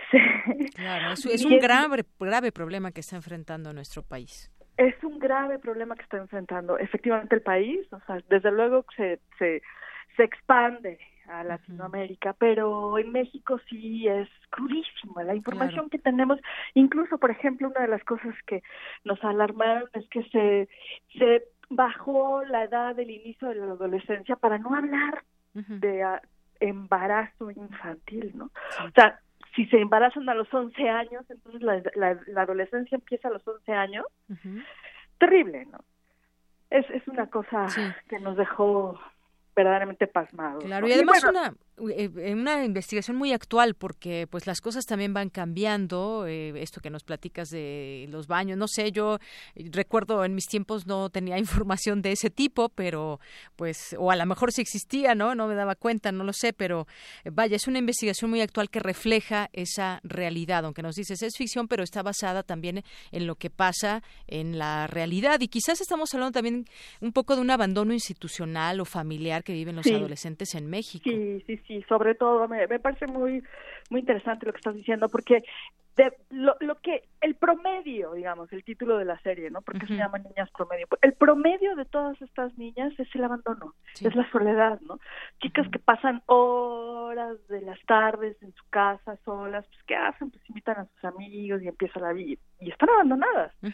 Chicas que van a la escuela y no tienen atención no tienen atención, no tienen cuidado, no tienen seguimiento, ¿no? Hay, hay un caso, una de las chicas, el papá pues es un profesionista que viaja mucho y no hay ninguna comunicación con ella, ¿no? Entonces cuando se entera que la chica tuvo una serie de prácticas sexuales este, atroces en la escuela, pues lejos de tratar de entender cómo fue todo y qué pasó y tratar de tener el punto de vista de ella, pues los papás primero hacen caso a las normas, a las reglas, al castigo, ¿no? y no se enteran de lo que la chica está sintiendo y de lo que las razones por las que ella tuvo que hacer estas prácticas sexuales, ¿no? Y además, bueno, el embarazo adolescente pone en riesgo la salud de la propia adolescente, pero también del recién nacido y cuanto más joven sea la madre, pues mayor es el riesgo también para el bebé. Sí, porque fíjate, cuando estamos hablando de embarazo, pues no estamos hablando de maternidad, ¿no? Es decir, la mayoría de estas niñas y de jovencitas no están capacitadas para ser madres. Entonces esos niños son remitidos a instituciones que los pueden cuidar, incluso las mismas madres. O sea, al caso que nosotros leímos, una gran cantidad de, niñas de 11 años embarazadas imagínate, el pues, cuerpo, ellas no se han terminado de desarrollar, y ya son madres, pues no, el bebé y la madre son separados. Claro, y hay datos, mira, muy interesantes, por ejemplo, el Colegio Mexicano de Ginecología, el Consejo Nacional de Población y Asociaciones presentaron los siguientes datos, te voy a dar a conocer algunos en nuestro auditorio. México ocupa el primer lugar, como decíamos, en embarazos adolescentes entre países de la OCDE. Luego, 6% son niñas entre 10 y 14 años, 50% solo tiene secundaria, provoca 11 ciento de deserción escolar. Solo 8% de madres tiene entre, entre 15 y 17 años trabaja. 70.000 niñas mueren por parto anualmente en el mundo y tienen doble riesgo de enfermedades de transmisión sexual. O sea, es de verdad estamos hablando de un problema terrible, de una catástrofe que, bueno, eh, lo debemos de tomar muy en serio y yo creo que aquí entra una palabra muy importante que es la prevención y estamos hablando de información, además de atención, por supuesto, como padres, como maestros, pero sobre todo esa información es valiosa a tiempo. Valiosísima. Fíjate que ahora que lo dices respecto a la educación, en, las famosas cifras, como las que acabas de leer, nos dimos cuenta que un alto índice de las mujeres que inician su primera relación sexual, sea la edad que sea, sean los 10 años o sean los veintitantos años, no saben cómo usar un condón. Es decir, a la hora de la hora, en su primera vez, tienen el condón en la mano y no saben qué hacer. Y entonces, pues en, en medio de la situación, lo que estas chicas hacen, pues es, pues ya, como sea, con tal de salir adelante con esta situación que pues, puede ser muy vergonzosa, ¿no? Claro. Entonces, ahí empieza. o sea, con algo tan sencillo, tu primera vez, cómo debes aprender, cómo debes colocarte un condón. así es. Bueno, pues mucho que aprender. Ojalá que tenga mucho éxito esta esta serie, Jimena. Que la vean muchos adolescentes, muchos adolescentes y, y, los papás, por supuesto, que la veamos porque eh, pues bueno, siempre es interesante conocer estos, eh, estos escenarios y además quienes nos estamos preparando cuando tenemos ahorita un hijo que es niño o niña y que nos vamos a tener que preparar para ese momento, cómo explicarles y cómo, cómo alertarlos de lo que puede eh, que suceder si no tienen la información adecuada. Así que veámoslo todos esta mañana, ¿qué hora empieza? A las nueve y media de la, de la noche por el canal 11. ¿Todos, los sábados? Sí, siete sábados, por lo menos siete, sábados. Muy bien. Y, bueno, pues nada más recalcar que esto no es un problema nada más de las mujeres, ¿no? Ahora que tú decías, las madres que tenemos hijos o hijas, aquí es un problema de todos, hombres y mujeres. Claro. Aunque de alguna manera las, las víctimas pues es el cuerpo de la mujer. Claro, quien sale embarazada es la mujer, ¿no? Exacto. Pero hay un hombre también que... Hay, un, hay, hay, hay hubo dos Exactamente. Entonces también debe tener esa información, ese cuidado y esa atención hombres y mujeres, adolescentes, niños. Pues muchísimas gracias, Jimena Escalante. la vemos mañana y pues que tenga mucho éxito. Muchísimas gracias, esperemos que sí. Bueno, pues te mando un abrazo. Igualmente. Hasta, luego. muy buenas tardes. Igualmente para ti. Gracias Jimena Escalante, dramaturga, guionista mexicana y nos presenta mañana Niñas Promedio a las 9.30 de la noche por Canal 11, 2 con 23 minutos. Queremos escuchar tu voz. Nuestro teléfono en cabina es 55 36 43 39. Porque tu opinión es importante, síguenos en nuestras redes sociales, en Facebook como Prisma RU y en Twitter como arroba PrismaRU. Bien, y continuamos. Hablábamos del 68 desde distintas aristas o distintos testimonios que estuvieron presentes durante este movimiento y también el 2 de octubre. Y hay un libro, eh, Adiós el 68, escrito por Joel Ortega. Ahí estuvo mi compañera Cindy Pérez Ramírez en esta presentación. Cuéntanos, Cindy, adelante.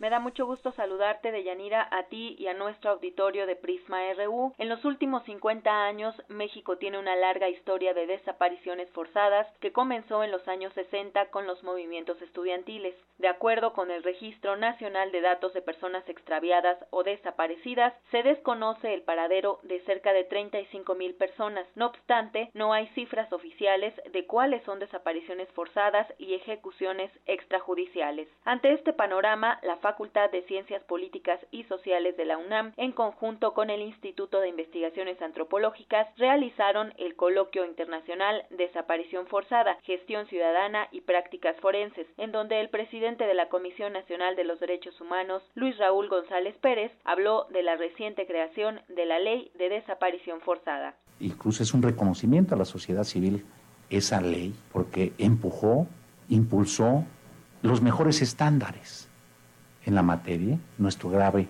problema es que no materializamos el contenido de esas leyes.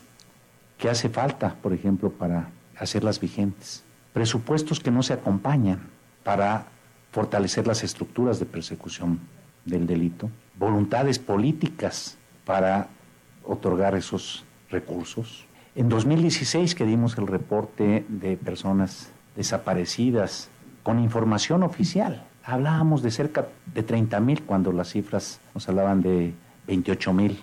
Hoy estamos hablando de 37 mil. En el informe destacamos también las contradicciones de las propias autoridades.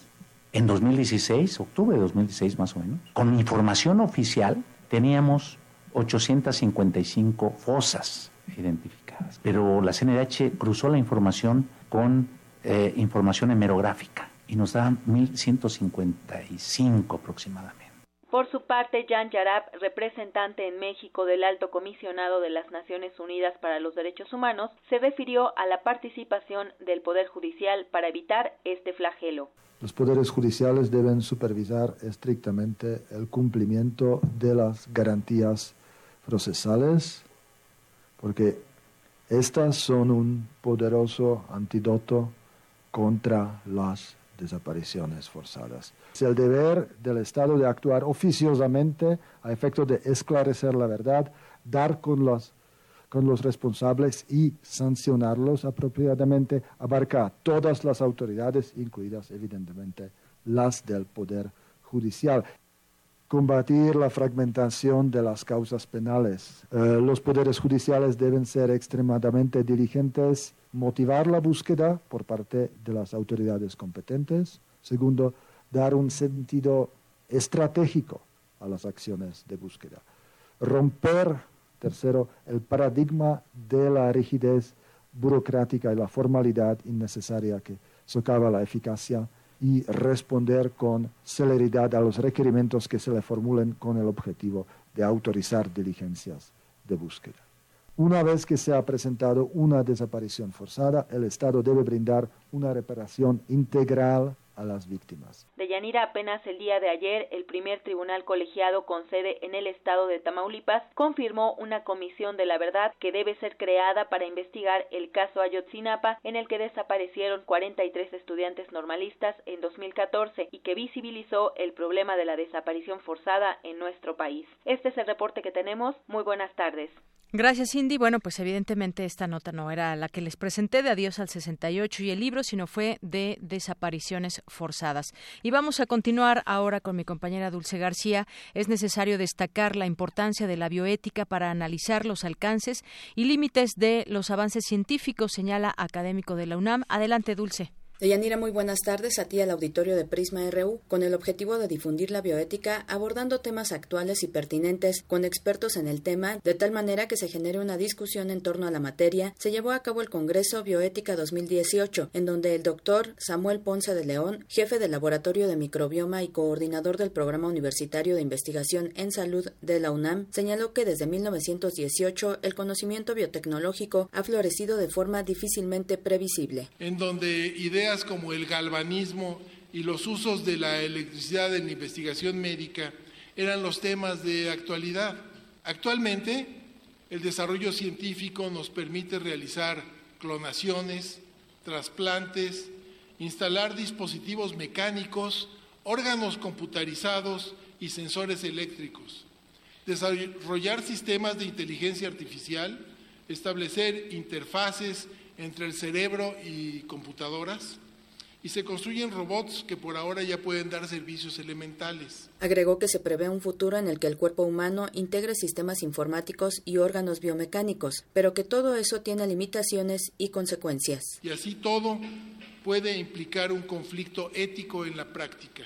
Todos estos resultados son consecuencia de eh, proyectos de investigación que hoy deben respetar sistemas muy estrictos de supervisión ética y metodológica.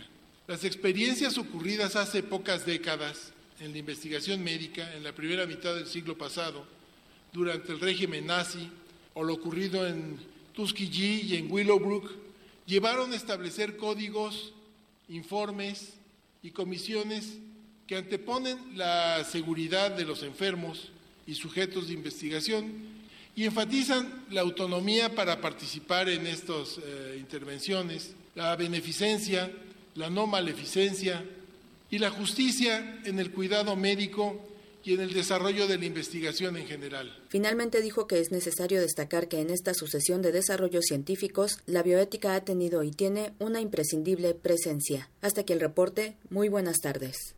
Muchísimas gracias, Dulce. Relatamos al mundo. Relatamos al mundo.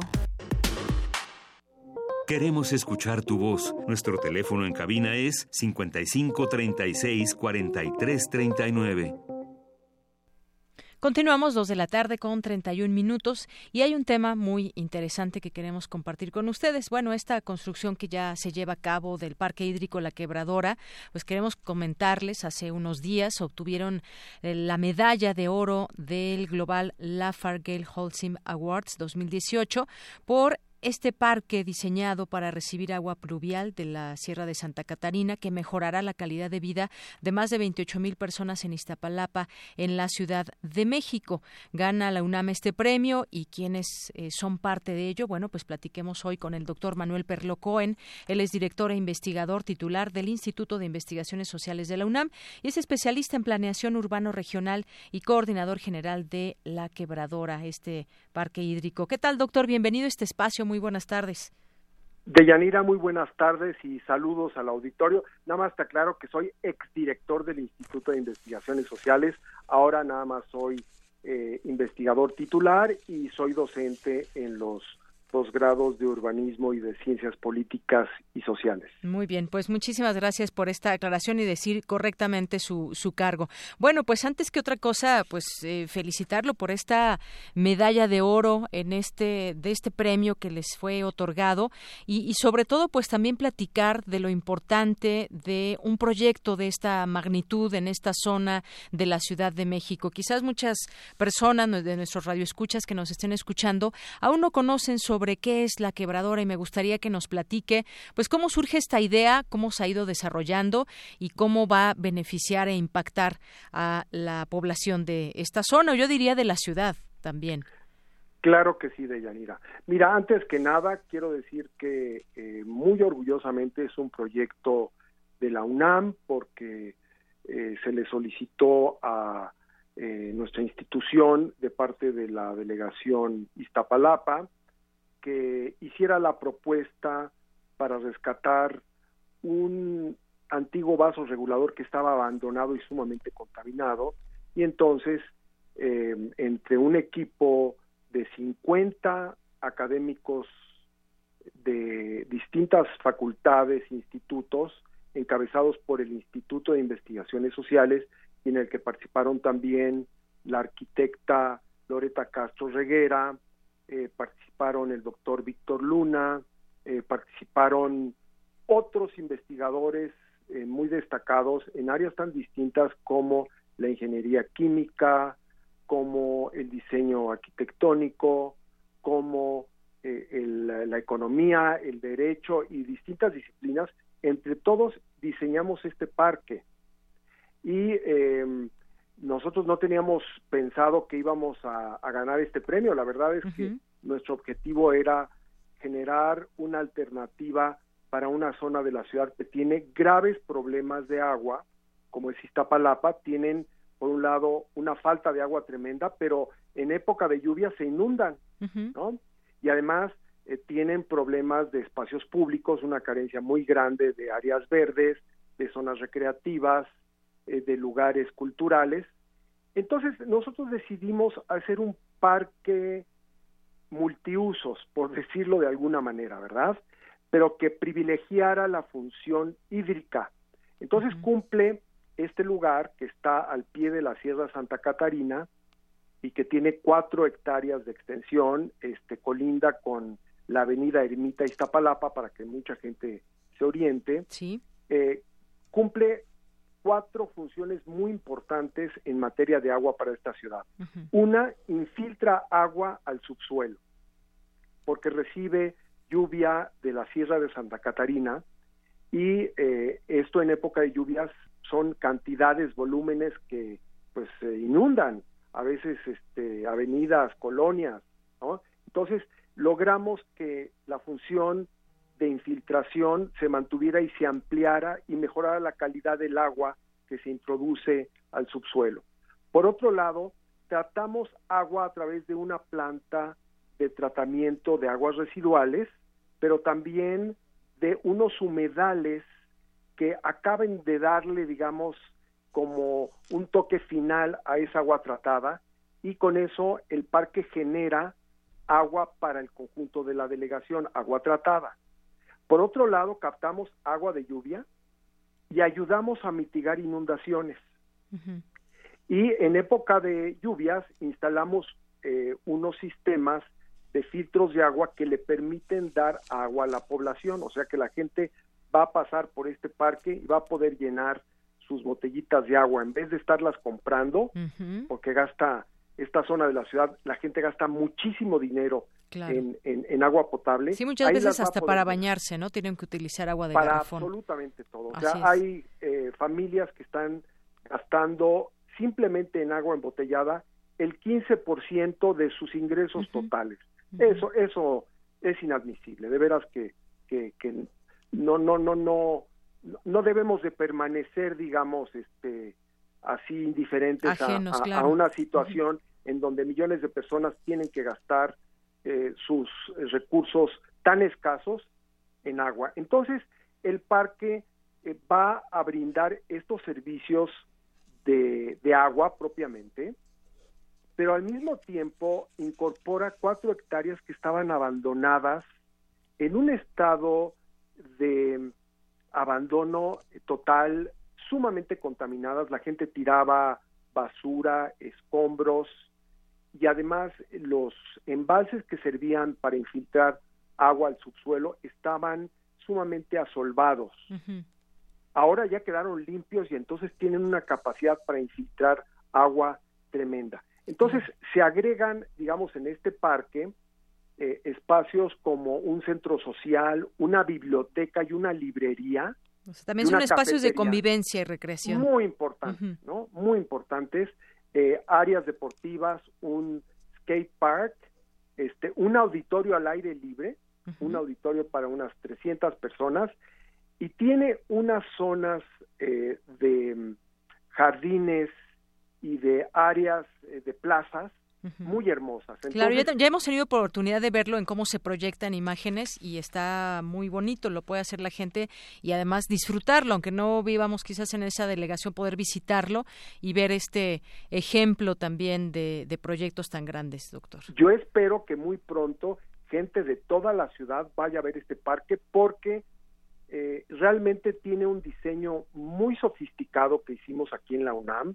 No es un parque cualquiera, no es, digamos, un espacio verde ahí que, le agregamos a la ciudad. Es un complejo hídrico público en donde la gente puede ir a aprender lo que es el ciclo del agua, puede disfrutar del paisaje, puede ver cómo se infiltra el agua al subsuelo, puede incluso este, utilizar sanitarios públicos, porque una de las cosas que nos pidió la comunidad es que querían sanitarios públicos porque es un lugar de paso muy importante para tomar el transporte en Ermita Iztapalapa. Entonces, va a ser un lugar al que van a acudir, esperamos nosotros, miles de personas todos los días. Así es. Y bueno, pues además, este, por lo que leo, este proyecto, doctor, se pretende también que ayude a mejorar la circulación vehicular eh, de la parte sur de la Sierra de Santa, Catarina hacia, eh, hacia otros lugares donde nos lleva esta avenida. Y bueno, pues finalmente espacios para fomentar la cultura del agua, como ya nos explicaba aquí en la Ciudad de México. Sí, el, eh, uno de los propósitos fue abrir este espacio que antes era como una suerte de barrera para que la gente que baja de la Sierra de Santa Catarina pudiera llegar hasta las zonas eh, donde toma el transporte. Y ahora el parque va a ser como un andador, un lugar de paso que además va a tener iluminación generada con eh, luz solar este, y va a tener un sistema de vigilancia donde la gente se va a poder sentir segura. Vamos a rescatar las calles adyacentes que estaban sumamente abandonadas y se va a reordenar el transporte público. Entonces todo eso va a hacer que el lugar, en vez de ser un sitio oculto, contaminado, peligroso y que estaba totalmente desvinculado de la gente, ahora sea un lugar accesible, un lugar que la gente visite, por el que se sienta, digamos, eh, muy a gusto circulando, incluso para ir a sus casas y que de repente diga, bueno, pues además de eh, dejar el autobús y dirigirme a mi casa, puedo hacer ejercicio o puedo ir a un concierto o puedo irme a tomar un café a una eh, cafetería que se va a construir o simplemente puedo ir a disfrutar de un paisaje hermoso. ¿Y cuándo va a quedar el, eh, este parque hídrico, doctor? Sí. El eh, parque inició su construcción el año pasado y ya lleva un grado de avance considerable. Nosotros consideramos que eh, debe de estar en el 75-80%. Muy bien. Entonces, yo supongo que ya le tocará a la próxima administración abrirlo a toda la población de la zona, ¿verdad? Ellos tendrán que tomar la decisión de cuándo está listo el parque ya para que los usuarios, los habitantes lo puedan eh, visitar, disfrutar, este y utilizar todos sus los servicios que tiene, ¿verdad? Pero yo creo que ya estamos a unos cuantos meses, espero que sea muy pronto y que se invite a toda la gente de Iztapalapa y de la Ciudad de México a conocer este parque que bueno, ahora recibió por primera vez México este el reconocimiento del premio de arquitectura sustentable más importante que existe a nivel mundial, que es el Lafarge Olsen eh, Award, y lo ganó precisamente este, este proyecto. Entonces, eso muestra que desde aquí, desde la UNAM, podemos hacer proyectos en grande y muy buenos. Sí, muy buenos y de mucho beneficio para la población. Por supuesto, ese premio pues entrega los mejores proyectos de construcción sustentable y se otorgó por primera vez a un proyecto mexicano donde participa la UNAM y gracias también a un equipo multidisciplinario conformado por 50 especialistas en disciplinas que van desde la química, ingeniería, biología, ecología, historia, derecho, antropología. Pues doctor, muchísimas gracias y enhorabuena para nuestra universidad y para la ciudad, por supuesto. Gracias, Deyanira, y este, esperemos que muy pronto abra sus puertas este parque a toda la Ciudad de México. Muchas gracias, doctor. Hasta luego. Hasta luego. Muy buenas tardes. Gracias al doctor Manuel Perlo Cohen, exdirector e investigador titular del Instituto de Investigaciones Sociales de la UNAM. Relatamos al mundo. Relatamos al mundo. Internacional RU. China y Rusia exigieron a Estados Unidos que elimine las nuevas sanciones anunciadas ayer y que consideran irracionales, ya que afectan, entre otros, a la empresa militar china EDD y a su director por comprar aviones de combate y sistemas de misiles rusos. Habla el portavoz exterior chino. La medida perjudica seriamente las relaciones bilaterales y los lazos militares, advertía Pekín. Pedimos enérgicamente a Estados Unidos corregir de forma inmediata el error y anular las sanciones, si no tendrá que cargar con las consecuencias. Por su parte, la Cancillería de Rusia denunció que Estados Unidos ha suministrado a los grupos terroristas en Siria armas, municiones, técnica y equipo militar, por lo que acusó a Washington de ser el principal patrocinador del terrorismo en la nación árabe en la conclusión de la cumbre europea informal en Salzburgo se estableció un punto de acuerdo, ya que la Unión Europea quiere reforzar su cooperación con África para paliar la crisis migratoria. Habla Sebastian Kurz, el canciller de Austria. Los países norteafricanos son socios importantes para nosotros a la hora de impedir que los barcos se dirijan a Europa y que tras el rescate sean devueltos a los países de tránsito. Solo así podremos reducir la migración ilegal, podremos destruir el negocio de los traficantes de personas y detener el ahogamiento en el mar Mediterráneo. Los palestinos mantienen este viernes activa la gran marcha del retorno en la franja de Gaza, pese a las agresiones de las fuerzas de Israel, que entre el martes y miércoles pasado dejaron un saldo de cinco palestinos asesinados. La premier británica Theresa May pidió este viernes respeto para el Reino Unido a los líderes de la Unión Europea, a quienes ha instado a presentar nuevas propuestas que descongelen las negociaciones sobre el Brexit. Cualquier cosa que no respete el referéndum que divide efectivamente a nuestro país en dos sería un mal acuerdo. Y siempre he dicho que ningún acuerdo es mejor que un mal acuerdo. La UE debería tener claro que no revocaré el resultado del referéndum ni romperé mi país. con audios de Euronews, las breves internacionales con Ruth Salazar. Relatamos al mundo. Relatamos al mundo.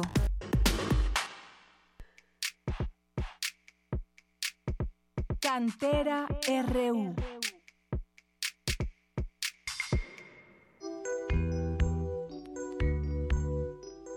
Amairani Ramírez Ruiz, egresada de la carrera de Administración en Recursos Humanos en la Facultad de Estudios Superiores Cuautitlán, ganó el Premio Estatal de la Juventud 2018 en la categoría de superación de jóvenes con discapacidad Conozcamos más a esta brillante y ejemplar universitaria. Mi nombre es Amairani Ramírez Ruiz. Yo nací el 12 de abril de 1995 en Talnepantla de Vaz, Estado de México. Tengo un hermano más pequeño, bueno, él tiene 18 años.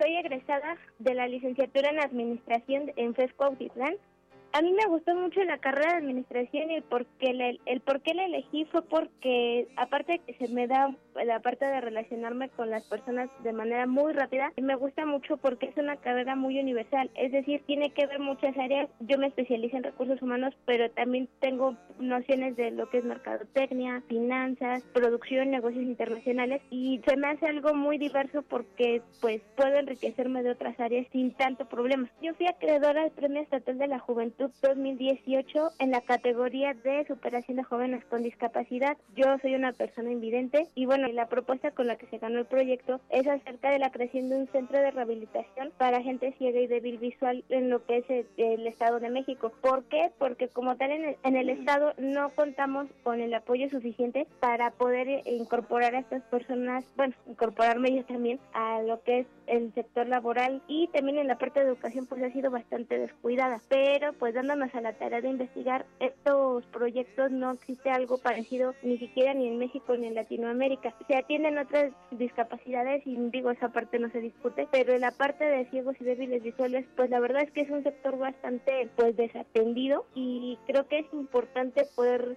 voltear a ver esa parte y pues la verdad aplicando mi carrera pues fue lo que se logró. Además que bueno, para mí de manera muy personal, como es un proyecto de toda la vida, es proyecto de familia, pues sí honestamente el, que apenas ahorita pues empiecen a rendir frutos toda esta parte pues significa mucho y creo que es el inicio para poder que deje esto de ser un sueño para poderse convertir en realidad. Quisiera aprovechar este espacio, ya la palabra discapacidad de hecho ya está un tanto catalogado como algo despectivo y, o inclusive como discriminación. No, cuando te refieres a alguna persona que tenga alguna, pues llamémosle así alguna deficiencia, por así decirlo, el término correcto es alguna persona o grupos con capacidades diferentes. ¿Por qué? Porque a falta, en bueno, en mi situación o en mi condición, a falta de un sentido que es la vista, pues tuve que aprender a desarrollar otros para poderme desenvolver de mejor manera.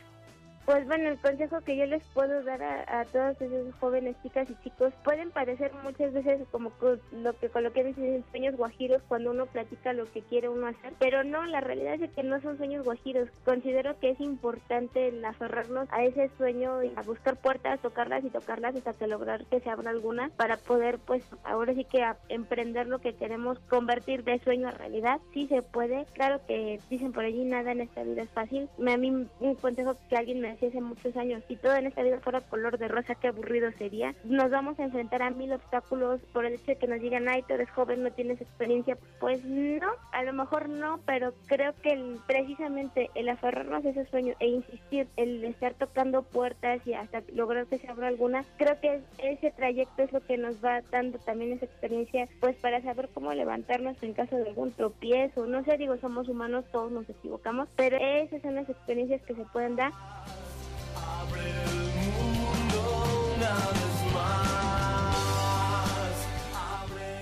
Para Radio UNAM, Rodrigo Aguilar. y Virginia Sánchez.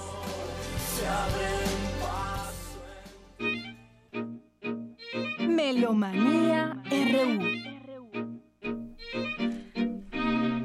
pues ya estamos en Melomanía RU. ¿Qué tal, Dulce Hueta? Adelante. Tenemos muchísimas cosas este fin de semana. Estamos en las finales, semifinal mañana y final el domingo del premio de dirección OFUNAM. Esto es una iniciativa que ha tenido la Dirección de Música de la UNAM y tenemos a la invitación de Juan Ayala. Mañana es la semifinal y es de 8 de la mañana, de eh, realmente tienen muy poquito tiempo los, los concursantes, fueron 93 los que se inscribieron Ahorita tenemos todavía, ya mañana van a ser seis nada más y el domingo van a ser tres. Es muy interesante este concurso que tiene en realidad sus raíces en el premio Eduardo Mata que organizaba hace diez años Instrumenta. Escuchemos la invitación de Juan Ayala a estas dos importantes eh, contiendas eliminatorias.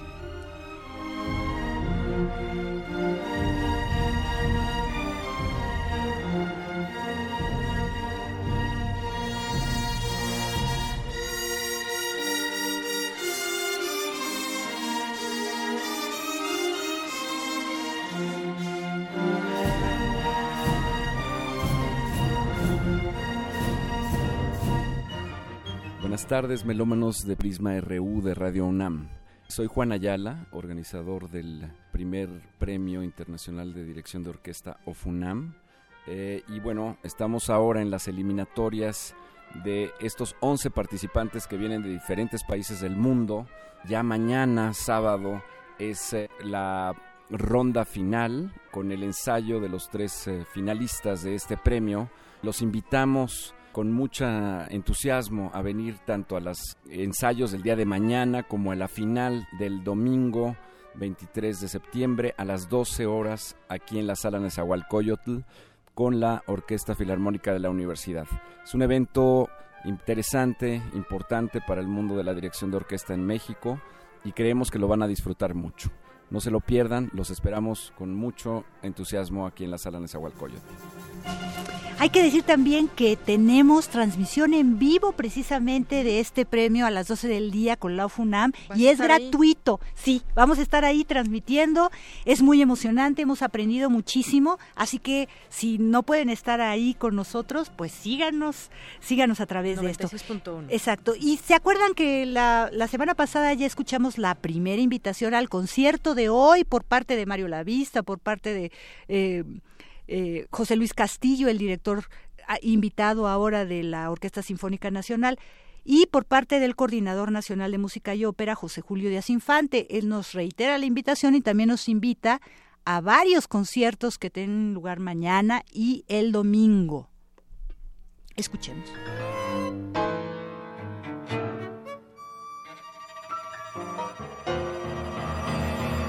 Amigos de Melomanía Prisma RU, les saluda nuevamente José Julio Díaz Infante, coordinador nacional de música y ópera de Limba y director artístico del Foro Internacional de Música Nueva Manuel Enríquez, que como recordarán se estrena hoy en la noche a las 8 en la sala principal del Palacio de Bellas Artes con el concierto inaugural a cargo de la Sinfónica Nacional y Manuel Hernández en el clarinete. Un programa muy interesante donde se interpretará Ritual de Manuel Enríquez, La Víspera de Ana Lara, Cromatismos Celestes de David Hernández Ramos, obra ganadora del concurso de Ibermúsicas. Y se vuelve a interpretar después de 40 años Ritual in Memoriam Bruno Maderna de Pierre Boulez. Se hizo en el 79 por la misma Sinfónica Nacional en el primer foro de música nueva y ahora será un restreno en México. Después de esta fiesta inaugural, al día siguiente, a las 11.30 de la mañana, en el Salón de Recepciones del Munal, el pianista Gonzalo Gutiérrez, gran pianista mexicano que eh, muchos lo recordarán por su participación en el ensamble Cepro Music, llevará a cabo un concierto homenaje a Alicia Urreta, con obras compuestas especialmente para este fin por Eduardo Sotomillán, Carlos Cruz de Castro, Ana Paula Santillán, Juan Pablo Medina, Tomás Marco y obviamente se incluirán obras de, de Alicia Urreta, no se lo pueden perder. Por la tarde, a las 5, en la sala Manuel M. Ponce estará el ensamble Liminar, ya también un conocido del foro, con obras muy interesantes, experimentales, entre ellas una obra muy interesante del compositor mexicano Hugo Morales, eh, recientemente estrenada en Nueva York, así como otros compositores vanguardistas de la escena internacional. Ese mismo día, en el Teatro de la Ciudad, se llevará a cabo la primera de dos funciones de la ópera Aura de Mario Lavista, una producción de escena ensamble eh, dirigida por Ragnar Conde, y esta obra se enmarca en las celebraciones por el centenario del Teatro de la Ciudad Esperanza Iris y por supuesto es parte del Foro Internacional de Música Nueva en su 40 edición. Esto será mañana sábado 22 a las 17 horas y domingo 23 a las 18 horas. No se la pueden perder. El mismo domingo por la mañana tendremos a las once y media en el Salón de Recepciones del Munal a este joven ensamble mexicano llamado Florestán, con una selección muy interesante de obras de compositores europeas y alguna obra de algún mexicano también.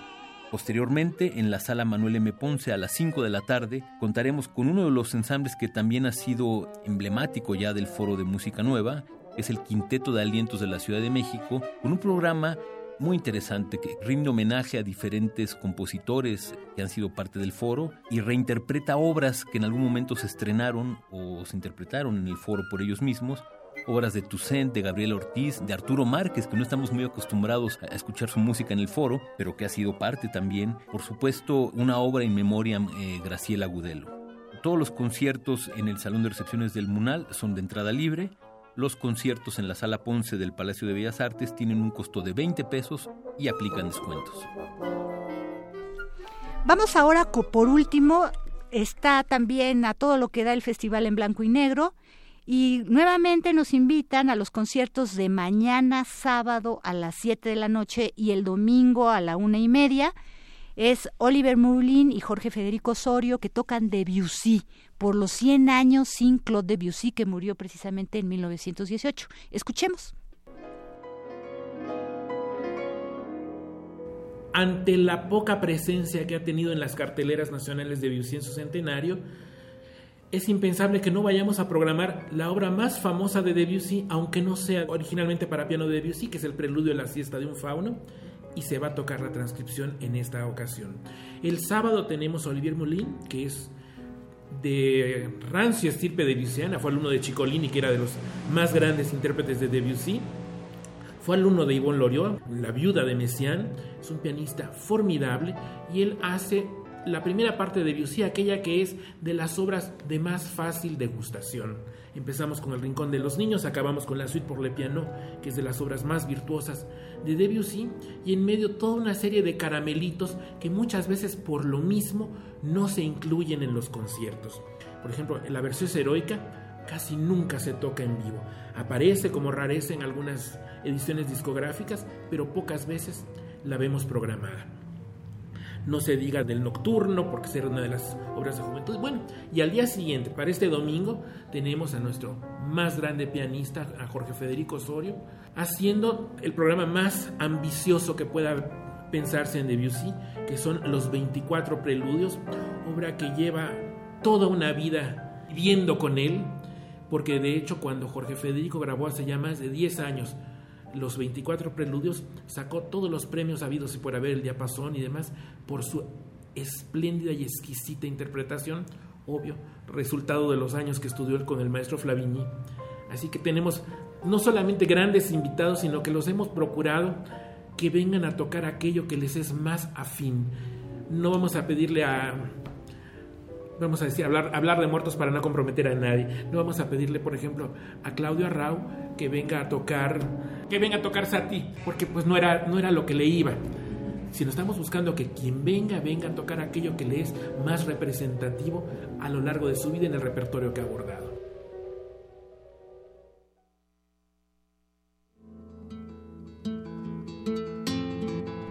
Pues ya nos vamos, Who by Fire, con Leonard Cohen, quien naciera un día como hoy, el 21 de septiembre de 1934, poeta, novelista, cantante, con grandes netas del planeta verdaderamente en sus piezas, en sus rock. ¿no? A mí una de sus célebres frases que más me gusta, y con esto nos despedimos, el amor no tiene cura, pero es la única cura para todos los males. Muy bien, excelente. Dulce Wet, muchas gracias. Gracias al auditorio de Prisma RU. Continúen con la programación. Con esto nos despedimos. Shall I say is calling?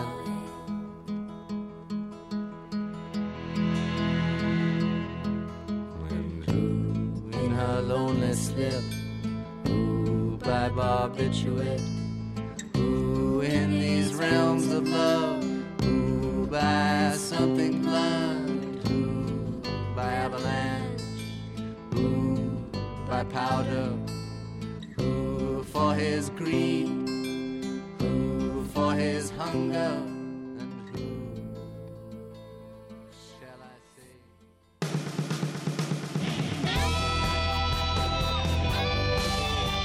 Prisma RU. Relatamos al mundo.